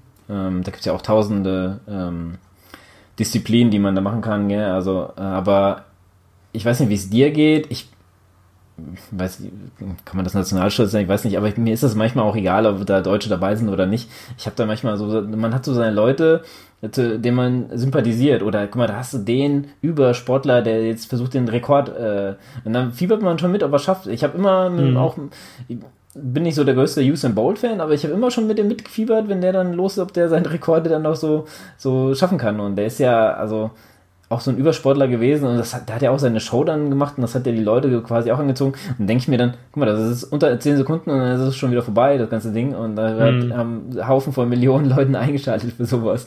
Ist schon, ist schon echt äh, interessant. Ähm, ja, Olympia ist immer halt manchmal so, manchmal so bei mir, muss ich jetzt sagen. Ja, ich finde es dann einfach wahnsinnig faszinierend, den Menschen dabei zuzugucken, ähm, wie fokussiert die halt auf einen Moment sind, ne? Also jetzt gerade so, weiß ich nicht, wenn du dir so Sportarten anschaust wie Turmspringen oder sowas, ne? Das ist halt ein Sprung und der muss halt sitzen. Und wenn der nicht sitzt, ist halt alles verloren, was du die letzten Jahre aufgebaut hast, um bei diesen Olympischen Spielen da teilzunehmen. Und deswegen muss ich auch ehrlich sagen, ich finde auch diese ganzen Diskussionen um, ja, wie kann man die jetzt stattfinden lassen, die Olympischen Spiele und so in Quarantäne und ohne Zuschauer. Ich finde es total gut und wichtig, dass die jetzt stattfinden, weil ich meine, die ganzen Athleten, die haben sich da jetzt ewig drauf vorbereitet. Dann ist der Wettbewerb ausgefallen letztes Jahr. Du musst alles umplanen. Die ganze Lebensplanung teilweise ist da ja erstmal dahin. Und deswegen ist es extrem wichtig für die Athletinnen und Athleten, dass das jetzt auch stattfindet, dass die ihre Leistung abrufen können. Also ich finde es ein bisschen verlogen immer, wenn jetzt, wenn man jetzt so empört ist darüber, dass die Olympischen Spiele jetzt stattfinden unter diesen Voraussetzungen. Ich finde das den absolut richtigen Weg. Also man kann das Olympische Komitee und das Ganze drumherum an vielen Stellen kritisieren, gar keine Frage. Aber ich finde es absolut richtig, dass die Spiele jetzt stattfinden. Und ich finde es auch richtig so, wie sie stattfinden, also ohne Zuschauer, sage ich jetzt mal, oder ohne Live-Publikum weil die Olympischen Spiele sicherlich auch davon leben, dass man als, als deutscher Zuschauer zum Beispiel auch mal einen Überblick bekommt, wie andere Nationen in bestimmten Sportarten aufgestellt sind. Das finde ich auch total spannend. Ja, aber guck mal, du sagtest gerade, dass wir den Zuschauern und ich habe, wo ich das gehört habe, ich gedacht, aha, ach, guck mal, so geht's auch, ja. Denn mhm. was die UEFA da abgezogen hat äh, mit, den, ja. mit den letzten, mit den Halbfinalspielen in London und mit den Sponsoren, die ja noch nicht mal getestet werden sollten, die sollten ja direkt mhm. rein und dann konnten sie wieder raus und das ist ja alles so toll und sowas. Und äh, ja, die ganzen anderen Sachen, die im Hintergrund noch passiert, was im Hintergrund, die öffentlich hier auch gerade in Deutschland ausdiskutiert wurden mit dem Ungarn-Spiel und sowas, brauchen wir ja gar nicht drauf eingehen, aber mhm. man weiß ja, worum es ging. Und das sind also einfach verlogene, verlogene, äh, ja, ähm, Sachen, wenn man dann noch so äh, Say No to Racism Dings macht und dann mhm. auf der anderen Seite verbietet man halt die Regenbogenflagge. Also denkst du, das ist, also wie es euch gerade passt oder was, kann ja auch nicht sein. Mhm. Aber dann die Eier in der Hose zu haben, zu sagen, ja, äh, bei den Olympischen Spielen gibt es kein Publikum, ja. Aus den und den Gründen, ihr wisst ganz genau warum, und äh, deswegen ist das so und akzeptiert das, ja. Und die können auch sich hinstellen und sagen, ja, wir haben jetzt hier, keine Ahnung, äh, Sponsoren, die wollen natürlich dann halt auch äh, mit Publikum, wird wahrscheinlich vielleicht nicht so viel, äh, nicht mehr so viele einschalten, weil es halt langweilig ist. Man kennt es ja auch von der, von der Bundesliga spielen, wie das dann halt ohne, ohne Zuschauer im Stadion ist und so. Ähm, da werden keine 50.000 Leute sein, die mitklatschen, wenn irgendjemand gerade seinen Dreisprung versucht oder sowas. Das kennt man ja auch alles. Also das ist halt für die, gerade auch für die Sportler vielleicht äh, nicht eine ungewohnte Situation, aber aber wie du auch sagst, ein bisschen notwendig, weil man kann natürlich ja. empört sein darüber, dass, dass es irgendwie stattfindet, aber mal ganz ehrlich, dann soll da alles andere auch nicht stattfinden. Wie kann ein, ein, ein, eine EM in ganz Europa verteilt stattfinden, wenn äh, die Olympischen Spiele in Japan nicht mal stattfinden und die, was ich so mitbekomme aus der Tri äh, Triathlon-Szene, ja, weil ich mir ja viele Podcasts dazu, oder was ist viel, ich ein paar Podcasts dazu anhöre auch, ähm, von anderen Sportarten wie jetzt äh, Radsport oder sowas, dann ähm, kriegt man ja schon mit, wie die Leute, die jetzt dahin müssen, ja, wie die dann äh, in Schlangen stehen müssen, um, um getestet zu werden, um, um, ja, die dürfen dann halt nicht aus ihrem Zimmer raus und solche Sachen. Und das sind halt jetzt die, die für uns die Berichterstattung machen. Und, und das mhm. ist halt auch, die treffen schon da die, die Maßnahmen, die getroffen werden mussten, müssen. Und wir können gerne mal vergleichen, wenn die Spiele vorbei sind, Ende des Jahres, wo mehr äh, infizierte Leute waren. In, bei EM oder bei der, bei Olympia. Und dann können wir sehen, welches mal nicht hätte stattfinden lassen sollen.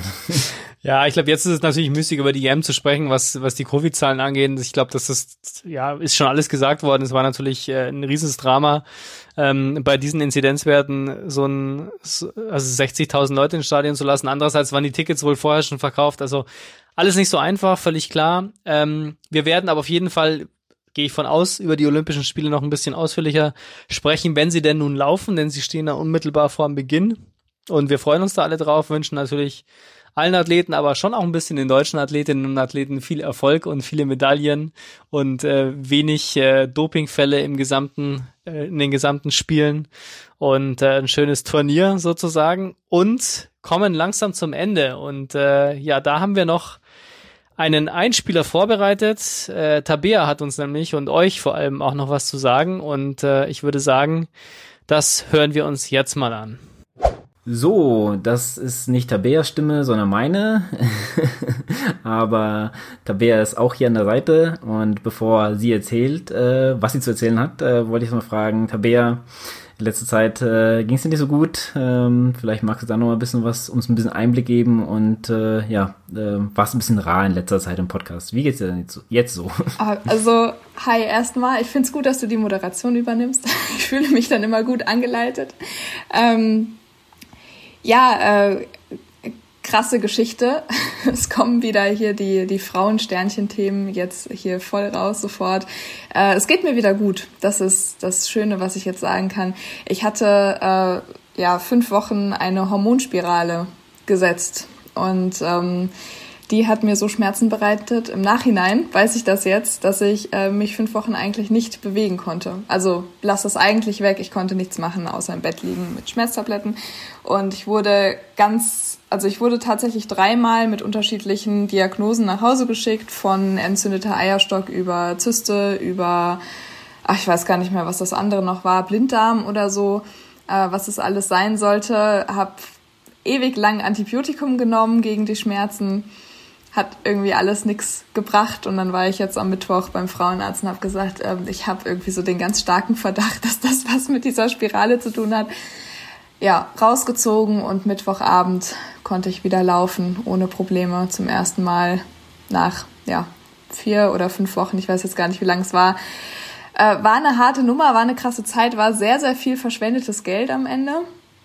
Ähm, aber man, ja, also zwischenzeitlich wusste ich ja nicht, was es ist. Und äh, wenn du halt wirklich so gar nichts mehr machen kannst und ständig mit Schmerzen im Bett liegst, dann es ist nicht so gut und deswegen war ich natürlich auch nicht immer hier vertreten und eher, äh, ja, habe mich eher so ein bisschen meinem Leiden hingegeben und bin jetzt einfach nur so glücklich, dass das jetzt wirklich rum und vorbei ist und ein für alle Mal. Also ich bin auch heute Morgen zum ersten Mal wieder äh, lange gelaufen, ohne Schmerzen, davor nicht, danach nicht, währenddessen nicht. Also alles gut, lag wirklich nur daran kann Entwarnung geben. Es war am Ende gar nicht so schlimm oder nichts lebensbedrohliches oder so.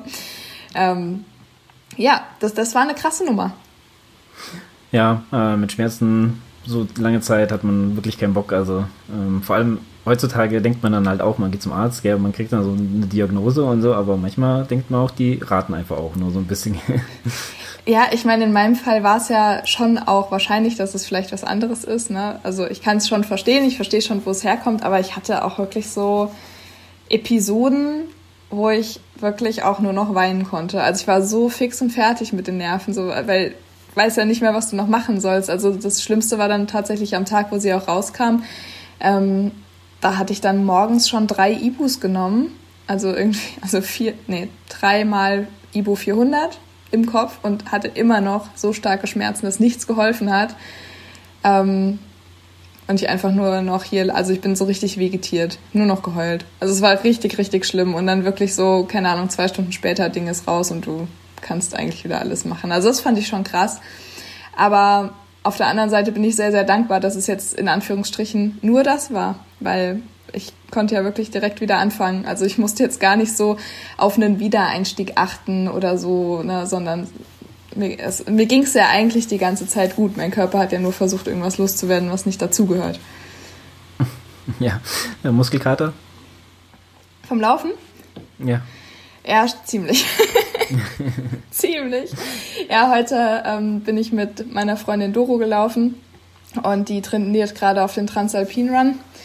Und äh, da ja, wollte sie jetzt unbedingt mit den Stöcken auch mal ein bisschen trainieren. Und dann sind wir hier äh, die Berge hoch und runter geheizt. Und ich habe halt dann auch gesagt, naja, wenn sie ihre Stöcke mitnimmt, dann nehme ich auch meine Stöcke mit. Ey, das war sowas von anstrengend, weil da ja auf einmal der ganze Körper gefragt ist und nicht mehr nur die Beine. Also so von der Pace war ich sehr langsam, weil wir auch viel dann gegangen sind, logischerweise. Aber ja, es war doch wirklich sehr, sehr anstrengend und meine Arme sowie Beine tun jetzt gut weh. Aber das ist eine schöne Art des Schmerzes. Ja, das, für den hast du vielleicht vermisst. Ja, ja das, äh, wenn man so zurückdenkt, ja, so einen Monat komplett verschwendet eigentlich, äh, nicht mehr trainieren, äh, nur noch im Bett liegen äh, und jetzt äh, zwar auch Schmerzen, aber der gute Schmerz. Äh, und ich kann es manchmal mit Leute, die jetzt keinen Ausdauersport machen oder keinen Sport im Generellen, äh, können das nicht verstehen, wenn man, keine Ahnung, mal einen Marathon läuft und danach einfach mit kaputt und fertig und äh, vielleicht sogar übersäuerten Muskeln im Bett liegt und einfach auch nichts mehr machen will, am besten die Beine hochlegen und, und das verstehen die nicht, dass man das geil findet. Ja, aber weil es halt dieses, diese gute Art von Schmerz ist. Das klingt so doof, aber es ist ja schon so, dass man dann auch einfach so dieses, oh krass, das hat mein Körper jetzt wirklich gemacht. Und mhm. so, ja, also das ist ja auch verbunden mit super viel Stolz und so. Also Ja, das kennt, kennt man auch vielleicht vom Bergsteigen, wenn man so vielleicht mal wandern war oder so, auf einem, auf wirklich einem Berg, einen Alpinberg oder so, und dann da oben mm. sich ein schönes Bier gönnt. Oh, wenn man da hochgewandert ist. Oh, wandern. ja. Ja, glaub, der Sommer kommt noch. Ja, ich, ähm, ich glaube auch dran, bei uns regnet es gerade. Bei uns regnet es auch, aber wir haben ja noch nicht September, von daher. Stimmt, stimmt. naja, mal schauen, ja, was uns noch kommt. So ist das. Aber Tabea, wir haben uns ja wegen was anderem hier getroffen. Ja, es gibt ähm, noch eine ähm, andere Art von Schmerz heute, ne? Also, wo wir gerade dabei Gefühlsschmerz, wenn ja. man so will. Ja. Hau raus. Ähm, ich werde ab sofort nicht mehr länger Teil der Wechselzone sein. Auch etwas, ja, äh, um ganz ehrlich zu sein, daraus entstanden, dass ich so krank war, wie ich war, weil natürlich macht man sich äh, Gedanken und da will ich auch einfach ganz ehrlich mit den Hörerinnen und Hörern sein. Man macht sich einfach Gedanken, äh, wo man vielleicht nicht richtig hingeschaut hat, warum der Körper jetzt gerade so einbricht, wie er einbricht. Ähm, beziehungsweise ich weiß nicht, ob man das macht, aber ich mache es zumindest. Ja, also ich versuche schon immer zu äh, nachzuvollziehen, wo habe ich vielleicht übertrieben, warum äh, sendet mein Körper mir solche deutlichen Signale und äh, es war schon so, dass einfach in den letzten Monaten ziemlich viel dran war. Ich durch die Selbstständigkeit ziemlich viel gemacht habe. Ähm, eigentlich durchweg gute Sachen, Dinge, die mir Spaß gemacht haben, natürlich auch den Podcast. Aber ähm, durch diese Überlegungen mir dann doch auch klar geworden ist, ähm, der Podcast ist gerade nicht mehr so passend und so, also so leid mir das tut, weil ich liebe den Podcast. Ich habe ja, Spaß daran, diesen Podcast aufzunehmen. Ähm, und trotzdem ist es gerade nicht mehr an der Zeit, weiterzumachen. Und das ist mir eben sehr stark aufgefallen. Das fällt einem wahrscheinlich auch eher auf, wenn man dann äh, ein bisschen müder ist, ein bisschen fertiger ist und so und auf einmal auch merkt, okay, das zieht gerade Energie oder, ne? Und so kam ich schweren Herzens zu dieser Entscheidung und bin trotzdem ja irgendwie sehr glücklich, dass wir zwei diese Verabschiedung jetzt ein bisschen zusammen feiern, sag ich mal, weil äh, so ganz wohl hätte ich mich jetzt auch nicht mit so einem Einspieler von mir selbst über zwei Minuten, wo ich sage, hey, ja, ciao, ich bin draußen, hätte ich mich auch nicht so wohl gefühlt. Ja, ähm, wir haben es ja auch schon gesagt, wir sind alle so ein bisschen ähm, ja, traurig auch. Es ist ja selbstverständlich, ähm, was ja auch ein große, hast ja einen großen Beitrag äh, im Team geleistet. Äh, viele Episoden gehen auch auf dein Konto, Themen. Ähm, und äh, da muss man halt äh, das aber auch akzeptieren, wie es ist, weil vielleicht auch mal ein bisschen Einblick im, im Hintergrund, äh, dass auch äh, das Tempo, das wir hier sozusagen anschlagen, ziemlich hoch ist und das zehrt natürlich auch ein und das nimmt viel Privatleben äh, auch in Anspruch, muss man auch mal bedenken. Ist jetzt nicht so, dass wir das hier am Vorbeigehen machen, sondern man muss sich halt auch mal treffen, man muss halt auch mal Diskussionen aushalten ähm, und ähm, gucken, dass es passt für alle. Äh, und da muss man halt auch mal äh, sehen, dass das äh, zwar für die Hörer angenehm ist, aber manchmal einfach für die, die es produzieren, ähm, ist ja, glaube ich, egal, welcher Podcast. Ich sehe seh auch immer manchmal Leute, die jetzt vier Stunden podcasten am Stück. Das ist dann halt wirklich einfach so krass, dass man sich hinsetzt und wirklich äh, so viel Zeit anopfert äh, für etwas, was wirklich umsonst ist. Ja, und ähm, das ist schon krass. Und ich habe da so ein bisschen meine Meinung zu manchen Podcasts, aber ähm, gerade mit Werbung und so, aber äh, ja, ich kann es auch verstehen, wenn Leute, die jetzt, äh, wie, wie du sagst, selbstständig sind und ähm, da halt schon so viel Zeit opfern und dann auch noch einen Podcast, äh, ja, vielleicht, ähm, beziehungsweise anders gesagt, äh, wenn es natürlich dann für dich besser ist, äh, akzeptieren wir das alle und ich glaube, die Hörerinnen und Hörer wünschen dir das auch, dass es dir dadurch noch wieder besser geht und äh, du viel, viel Zeit hast.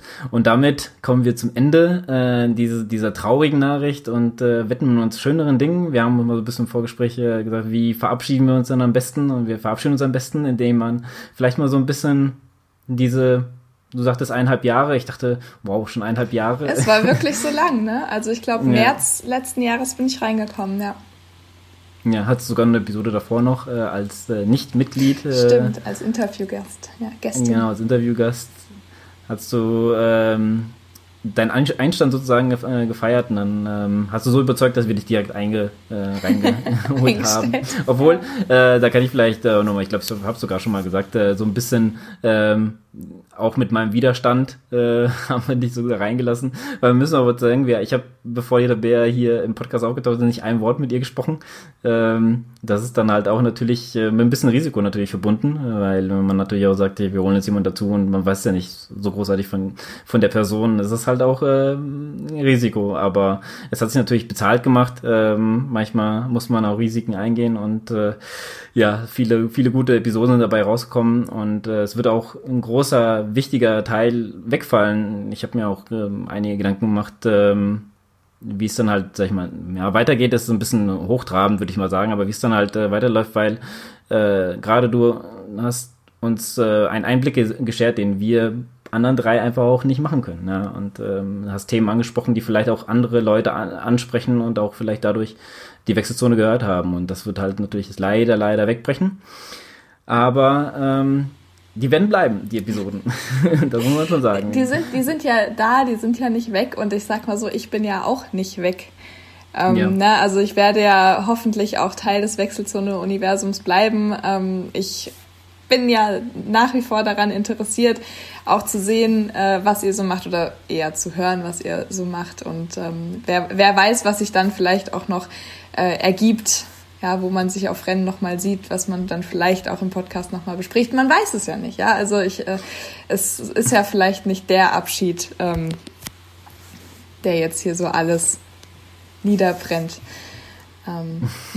ja, du bist auf jeden Fall immer herzlich eingeladen, hatten wir dir auch schon mal gesagt, ja. äh, nochmal dran teilzunehmen. Dann natürlich als Gast, ähm, aber das hat Henning ja auch schon ein paar Mal hinter sich, von daher ja, war ja auch Fall. leider kurzzeitig, aber auch der hat auch äh, gesehen, dass es einfach auch ein Haufen Arbeit ist, den man neben seiner Arbeit und Freizeit auch irgendwie reinstecken muss. Es, ähm, ja, es ist eben halt auch so viel Herzblut, was da reinfließt. Also du hast ja gerade gesagt, man muss Zeit opfern. Das finde ich eigentlich gar nicht, weil ähm, die Zeit, die ich Teil der Wechselzone war, ähm, oder ich sag mal jetzt ich nehme jetzt mal den letzten Monat wirklich raus oder die letzten sechs Wochen, ähm, da war das keine Zeit opfern, sondern es war einfach sehr viel Herzblut, was da reingegangen ist, sehr viel Leidenschaft auch und ähm, ja Themenvorbereitung und so weiter.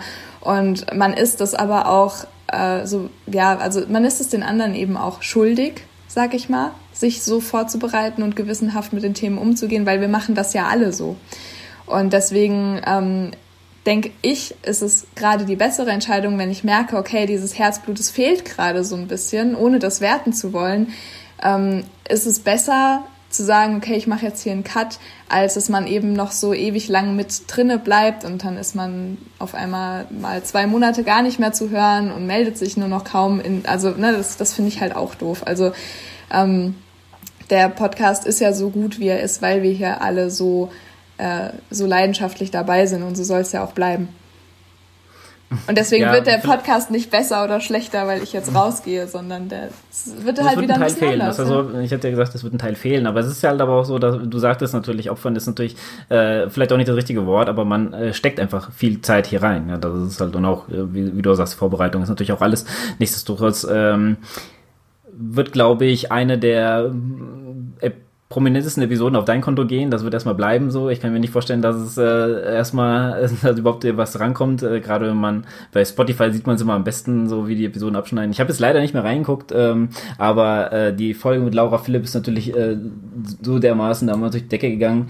Ähm, und ähm, ja, ist auch eigentlich mal so meine Lieblingsfolge, muss ich echt sagen. Also ich glaube, ich habe äh, obwohl das Thema eigentlich mir so ein bisschen, ja, ich will nicht fremd ist sagen, aber es ist halt ein Thema, mit dem ich mich persönlich in meinem Privatleben nicht so befasse. Ähm, aber es hat auch mal so ein bisschen äh, Sachen mir eher, eher ja, näher gebracht, die ich noch nie gehört habe. Da sind Wörter gefallen, habe ich dir halt auch nach und nach geschickt. die kannte ich noch nicht. Wir müssen sie nicht wiederholen, um worum es so geht, aber ja, es, es war auf jeden Fall eine wunderschöne Episode. Das, also das war auch, glaube ich, die emotionalste Episode für mich, in dem Sinne, dass ich einfach die ganze Zeit nur nervös war. Ne? Also ich war nervös, als äh, Laura Philipp mir geschrieben hat, dass wir uns zum Podcast treffen wollen. Ich war nervös, als wir dann die äh, die Episode aufgenommen haben und dann wurde ich halt richtig nervös, weil dann sollte es ja geschnitten werden und ich wusste jetzt, es ist jetzt äh, schon ein brisantes Thema.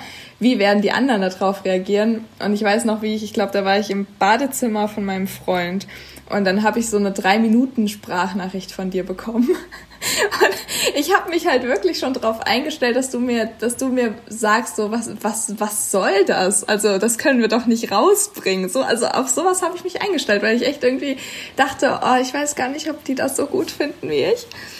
Ähm, ja, und dann ja, hat, das aber so gutes Feedback gebracht und äh, die Leute waren total begeistert und das fand ich so schön, weil ich da auch so gemerkt habe, okay, das Thema kommt an und es passiert eben genau das, was jetzt auch gerade passieren muss, so in der Sportwelt. Ne?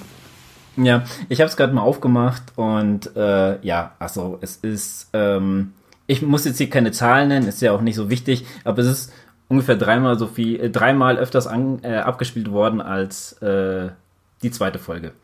Ich kann aber die zweite Folge nennen, denn die war äh, eine kontroversere Folge zwischen uns auch. Äh, ich glaube, da war es erstmal, wir sind nicht aneinander geraten, aber es war so, so ein Ding, wo ich auch, glaube ich, sagte, ähm, ja, schwierig für mich so ein bisschen. Äh, es ist nämlich die Mega-Folge.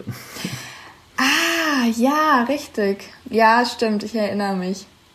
Und ähm, ja, aber sehr, sehr interessant, dass diese Folge ähm, äh, so weit oben ist, vor allem weil die einfach, glaube ich, wie drei, dreieinhalb, drei Die war Stunden fast vier Stunden lang. Ja, es war einfach sehr, sehr lang, das stimmt. Ähm, Krass, aber dann war sie auf jeden Fall, äh, ist sie auf jeden Fall gut angekommen.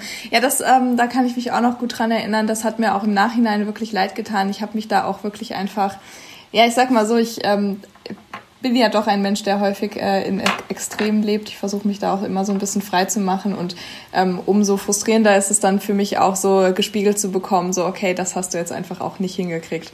Ich muss mal, jetzt muss ich mal ganz kurz unterbrechen, weil das, äh, ich will, ich will das jetzt nicht so darstellen, dass das jetzt so dasteht äh, wie, ähm, dass wir jetzt irgendwie einen großen. Nein, nein, wir haben, nein, nein, wir haben uns nicht gestritten, das nicht. Irgendwie, das ja, hat ich irgendwie halt, in dem Moment nicht gepasst. So. Ich habe halt nicht mehr das Team repräsentiert, sondern halt mich.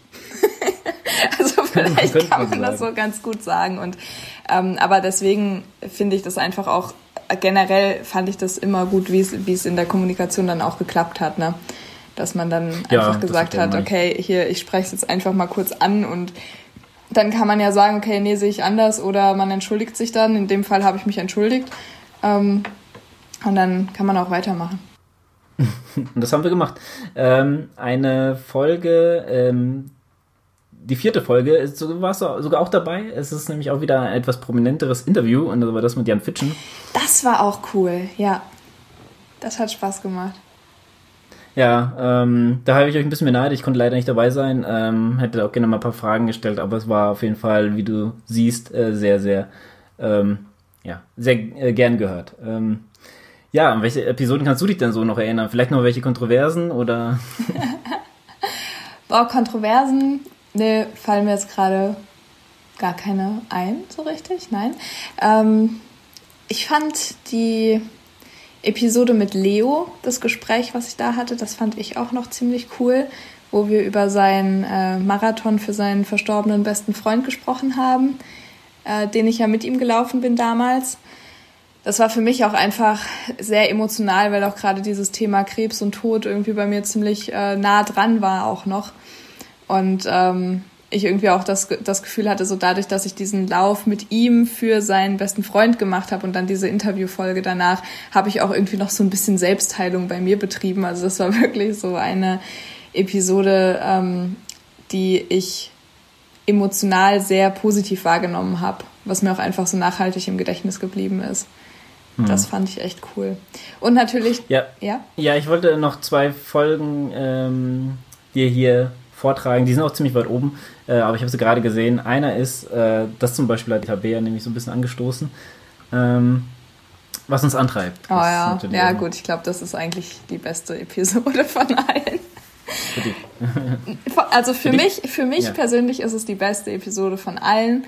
Ähm, Genau, die Idee war, glaube ich, von mir mit Adrian zusammen. Also wir haben die irgendwie so zusammen äh, entwickelt. Ich hatte dann ja auch so ein kleines Vorwort dazu gemacht und ich glaube, also ich glaube, die Episode habe ich mir mittlerweile auch schon zum dritten Mal angehört und es wird auch eine Episode bleiben, die ich immer gerne anhören werde. Also ich fand, ja, also nicht nur, weil das für mich auch irgendwie ein sehr persönliches Thema war, sondern auch, weil ich das so schön fand von euch, ähm, die ja die Sichtweisen, also was euch antreibt, auch äh, total spannend fand und super schön. Und ihr habt, bei, äh, habt alle drei so ähm, schöne Geschichten einfach erzählt. Also ich finde, es hat sich einfach, wenn man das gehört hat, hat sich so ein Bild im Kopf gemalt und das fand ich total schön. Und auch die Episode, die wir danach nochmal gemacht haben, ähnlich in dem Stil. Das war, glaube ich, Mantras mhm. und wo wir scheitern oder so.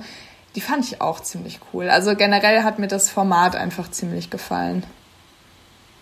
Ja, ähm, auch ein ganz ge gern gesehenes Thema haben wir dann irgendwann mal in einen Titel umgewandelt, ist äh, Avocado Long Run. mhm. Und äh, was ja eine Episode ist, ich muss gerade mal zählen, zwei, vier, am sechsten Platz ist äh, der Malte, dein Interview mit Malte. Ja, das war natürlich auch cool. Das war mal ein Interview, was man auch äh, face-to-face -face führen konnte und nicht hm. über Skype oder ähnliches. Das war natürlich auch schön. Haben wir uns hier gemütlich gemacht in meinem Zimmer. Ich glaube, wir haben sogar auf dem Boden gesessen, weil ich auch irgendwie erst einen Monat hier in der Wohnung gewohnt habe und äh, das irgendwie anders nicht hingekriegt haben. Und ja, haben, haben ein richtig schönes Gespräch geführt. Und Malte ja. damals noch, äh, eigentlich, ja, voll schön, das jetzt auch so zu sehen, die Entwicklung damals auch noch echt recht nervös vor der Aufnahme, ähm, was er mir dann noch gesagt hat im Nachhinein, dass er wirklich nervös war, was ich finde, was man gar nicht äh, so merkt oder gemerkt hat, wenn man das Interview anhört. Und mittlerweile hat er ja seinen eigenen Podcast, wo er die ganzen, also wo er alle Etappen nochmal im Podcast erzählt. Ähm, Eat Miles, Run Vegan auch ein schöner Podcast. Da kann man wirklich nochmal auch so sich inspirieren lassen, wie das so war, als er da einmal durch Deutschland gelaufen ist. Ähm, ja, so, so kann man sich entwickeln auch innerhalb von einem Jahr, weil das war, glaube ich, vor einem Jahr die Episode. Ja, viele schöne Sachen, alles ziemlich weit oben, zumindest hier im Spotify-Ranking habe ich gerade mal gesehen. ja, ähm, Kann auch daran liegen, dass wir ähm, ein halbes Jahr vor dir erst auf Spotify gekommen sind, aber. das kann gut sein, ja. Nee, ähm, Spaß beiseite. Ähm, ihr seht, äh, damit wir nicht ganz auf dem traurigen Ende jetzt gleich enden hier, ähm, dass äh, Tabea ja auch sehr sein ja, nervös hier in, in, das Ganze das erste Mal reingegangen ist und jetzt ähm, kurz darauf eigentlich fast äh, wie ein Profi hier agiert hat im Podcast. Danke. Zumindest hast du deine Nervosität nie anmerken lassen. Und was mir, was will ich auch mal sagen, was mir ganz, ganz persönlich äh, fehlen wird, sind äh, deine wirren Folgen. Ich musste auch neulich dran denken, dass du dachte, oh, jetzt moderiere ich ja gar keine Folge mehr. Die waren nie wirr. Die waren für euch wirr, aber ich hatte mein, meine Struktur. Du hattest deine Struktur, ja, das ist wie mit den Leuten, die einfach einen Schreibtisch haben, der komplett voll ist, aber äh, man weiß, wo was liegt, ja, ja genau. genau. Und am Ende hat man alles besprochen. Das ist schon eigentlich gut. Von außen sieht es aber wirr aus und das fand ich immer, die fand ich immer sehr, sehr lustig. ja. ja, zum Aufnehmen glaube ich auf jeden Fall. Ja, ach, ihr werdet mir auch auf jeden Fall fehlen und ich weiß nicht, vielleicht so zum Abschluss, ähm, ich würde vielleicht einfach so ein paar gute Wünsche euch noch als Wechselzone ähm, mitgeben, weil ich davon ausgehe, dass Adrian und Ludwig das ja mit Sicherheit auch hören. Ähm, vielleicht als erstes einmal einen riesen, riesengroßen Dank, dass ihr damals überhaupt gesagt habt, so, ja, äh, wir nehmen dich auf.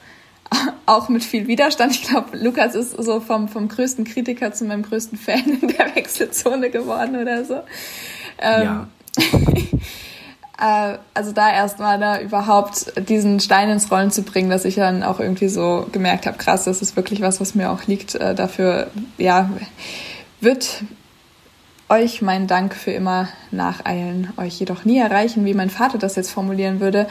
Und ich wünsche euch einfach für die Zukunft noch ganz, ganz tolle Interviewpartner und Partnerinnen. Ähm, einfach eine gute Zeit während der Aufnahme dass ihr vielleicht dann auch manchmal von Strukturen loslasst und ein bisschen chaotischere Folgen macht, einfach weil es auch Spaß macht. Äh, Dafür wäre ich dann wohl verantwortlich. Ja, ich denke auch. Ich, ich denke auch, dass ich den Staffelstab gerne an dich weitergeben würde. Und natürlich wünsche ich euch ganz viele Momente zum Lachen, die ihr dann als ähm, Intro für die Episoden schneiden könnt. Weil das finde ich hat ähm, es immer sehr amüsant gemacht zu hören. Deshalb am Anfang schon wusste, okay, da ist irgendwas witzig. Ja, Tabea, machen wir es nicht. Es lacht ein Auge, es, ja. es weint ein Auge, ist natürlich auch, ja. Oh. Lukas, ich finde es schön, dass wir das jetzt zusammen noch gemacht haben und ich bin ja nicht aus der Welt. Ähm, man kann mir ja auf etwaigen Social-Media-Kanälen gerne folgen, ähm, wenn man interessiert ist, was vielleicht sonst noch kommt. Lauf ganzheitlich ist ja auch nicht oft aus der Welt. Ähm, man kann mich natürlich jederzeit gerne auch ähm, nochmal anschreiben oder ja. wenn Fragen da sind, äh, gerade was, was vielleicht zyklusbasiertes Training betrifft oder so, äh, bleibe ich natürlich auch gerne für die Hörerinnen und Hörer Expertin auf dem Gebiet. Sehr schön, Tabea. Dann wünsche ich dir alles, alles Gute für deinen weiteren Weg. Und Euch auch. Äh, wir hören uns auf jeden Fall mal privat, aber vielleicht hören wir uns auch auf jeden Fall nochmal in der Wechselzone. Auch das wäre sehr schön. Bis dann. Bis dann. Tschüssi. Ja, das war der Einspieler mit Tabea. Ähm, wir finden es natürlich schade. Wir akzeptieren das natürlich auch und äh, das ist äh, sicherlich für Tabea die richtige Entscheidung. Ähm, uns jedenfalls, ich kann es äh, von mir auf jeden Fall sagen, ähm, hat viel Spaß gemacht mit Tabea. Ich fand es auch wirklich super, ähm, auch die Themen, die sie mit eingebracht hat, hat hier beim, beim Podcast äh, zu besprechen. Ähm, es ist immer, glaube ich, gut, wenn man nicht nur Männer miteinander sprechen lässt. das ist natürlich schon ein Punkt, der jetzt fehlen wird ähm, ganz unabhängig von ähm, Tabeas ähm, Wesen und äh, Art über Dinge zu sprechen.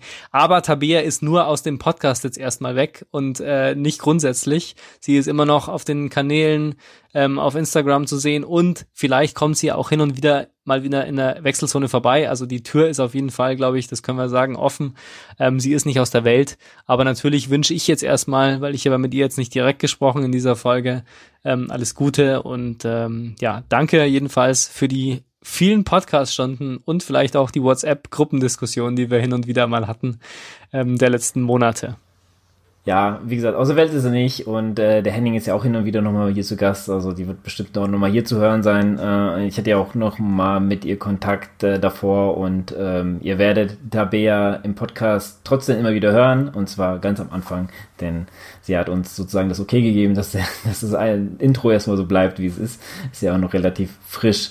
Äh, wäre jetzt ein bisschen, wäre jetzt ein bisschen doof, wenn das jetzt wieder geändert werden muss. Deswegen bin ich da schon ganz happy, ähm, dass sie da kein Problem hat, dass wir das weiter benutzen.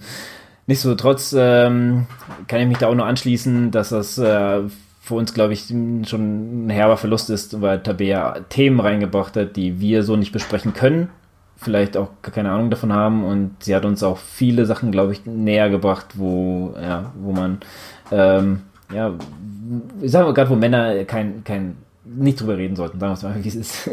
Von daher, das wird auf jeden Fall wegfallen und ähm, glaubt mal, das wird man auch bestimmt am Podcast merken, denn Tabea hat äh, hinten, also äh, nicht hinten, sondern ähm, intern hat sie sehr viele gute Themen angestoßen, die wir dann auch umgesetzt haben. Von daher ein großer Verlust für uns. Und äh, ja, Jetzt räumt meine Katze hier so ein bisschen Kabel ab.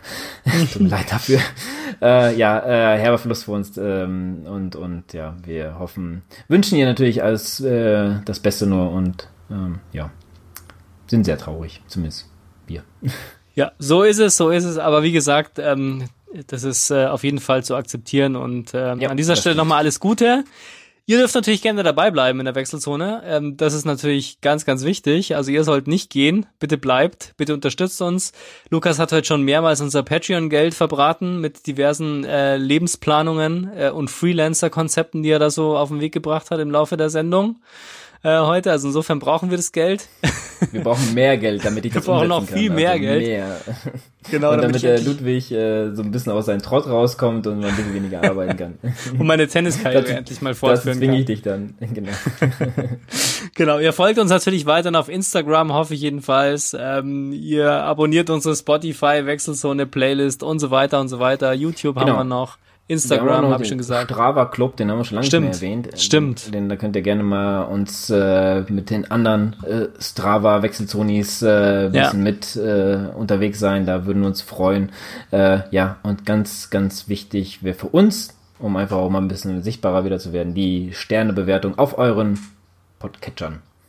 Genau, und dann werden wir auch mal irgendwann wieder was vorlesen, hoffe ich, ne? Weil, also gerade die guten Bewertungen, die schlechten lesen wir natürlich nicht vor, gibt's auch keine. Aber die guten werden ja wir auf jeden Fall vorlesen. Wir würden gerne. sie vorlesen, aber gibt ja keine. Selbstverständlich nicht. Wunderbar. In diesem Sinne äh, würde ich sagen, bei dir ist schon dunkel im Hintergrund, es wird Zeit aufzuhören.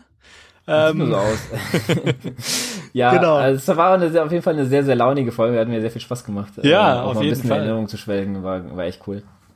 So ist es. Und wir wünschen euch jetzt noch eine gute Zeit. Viel Spaß beim ja. Trainieren, viel Spaß bei Olympia und äh, ja, habt einen schönen sonniges Wochenende.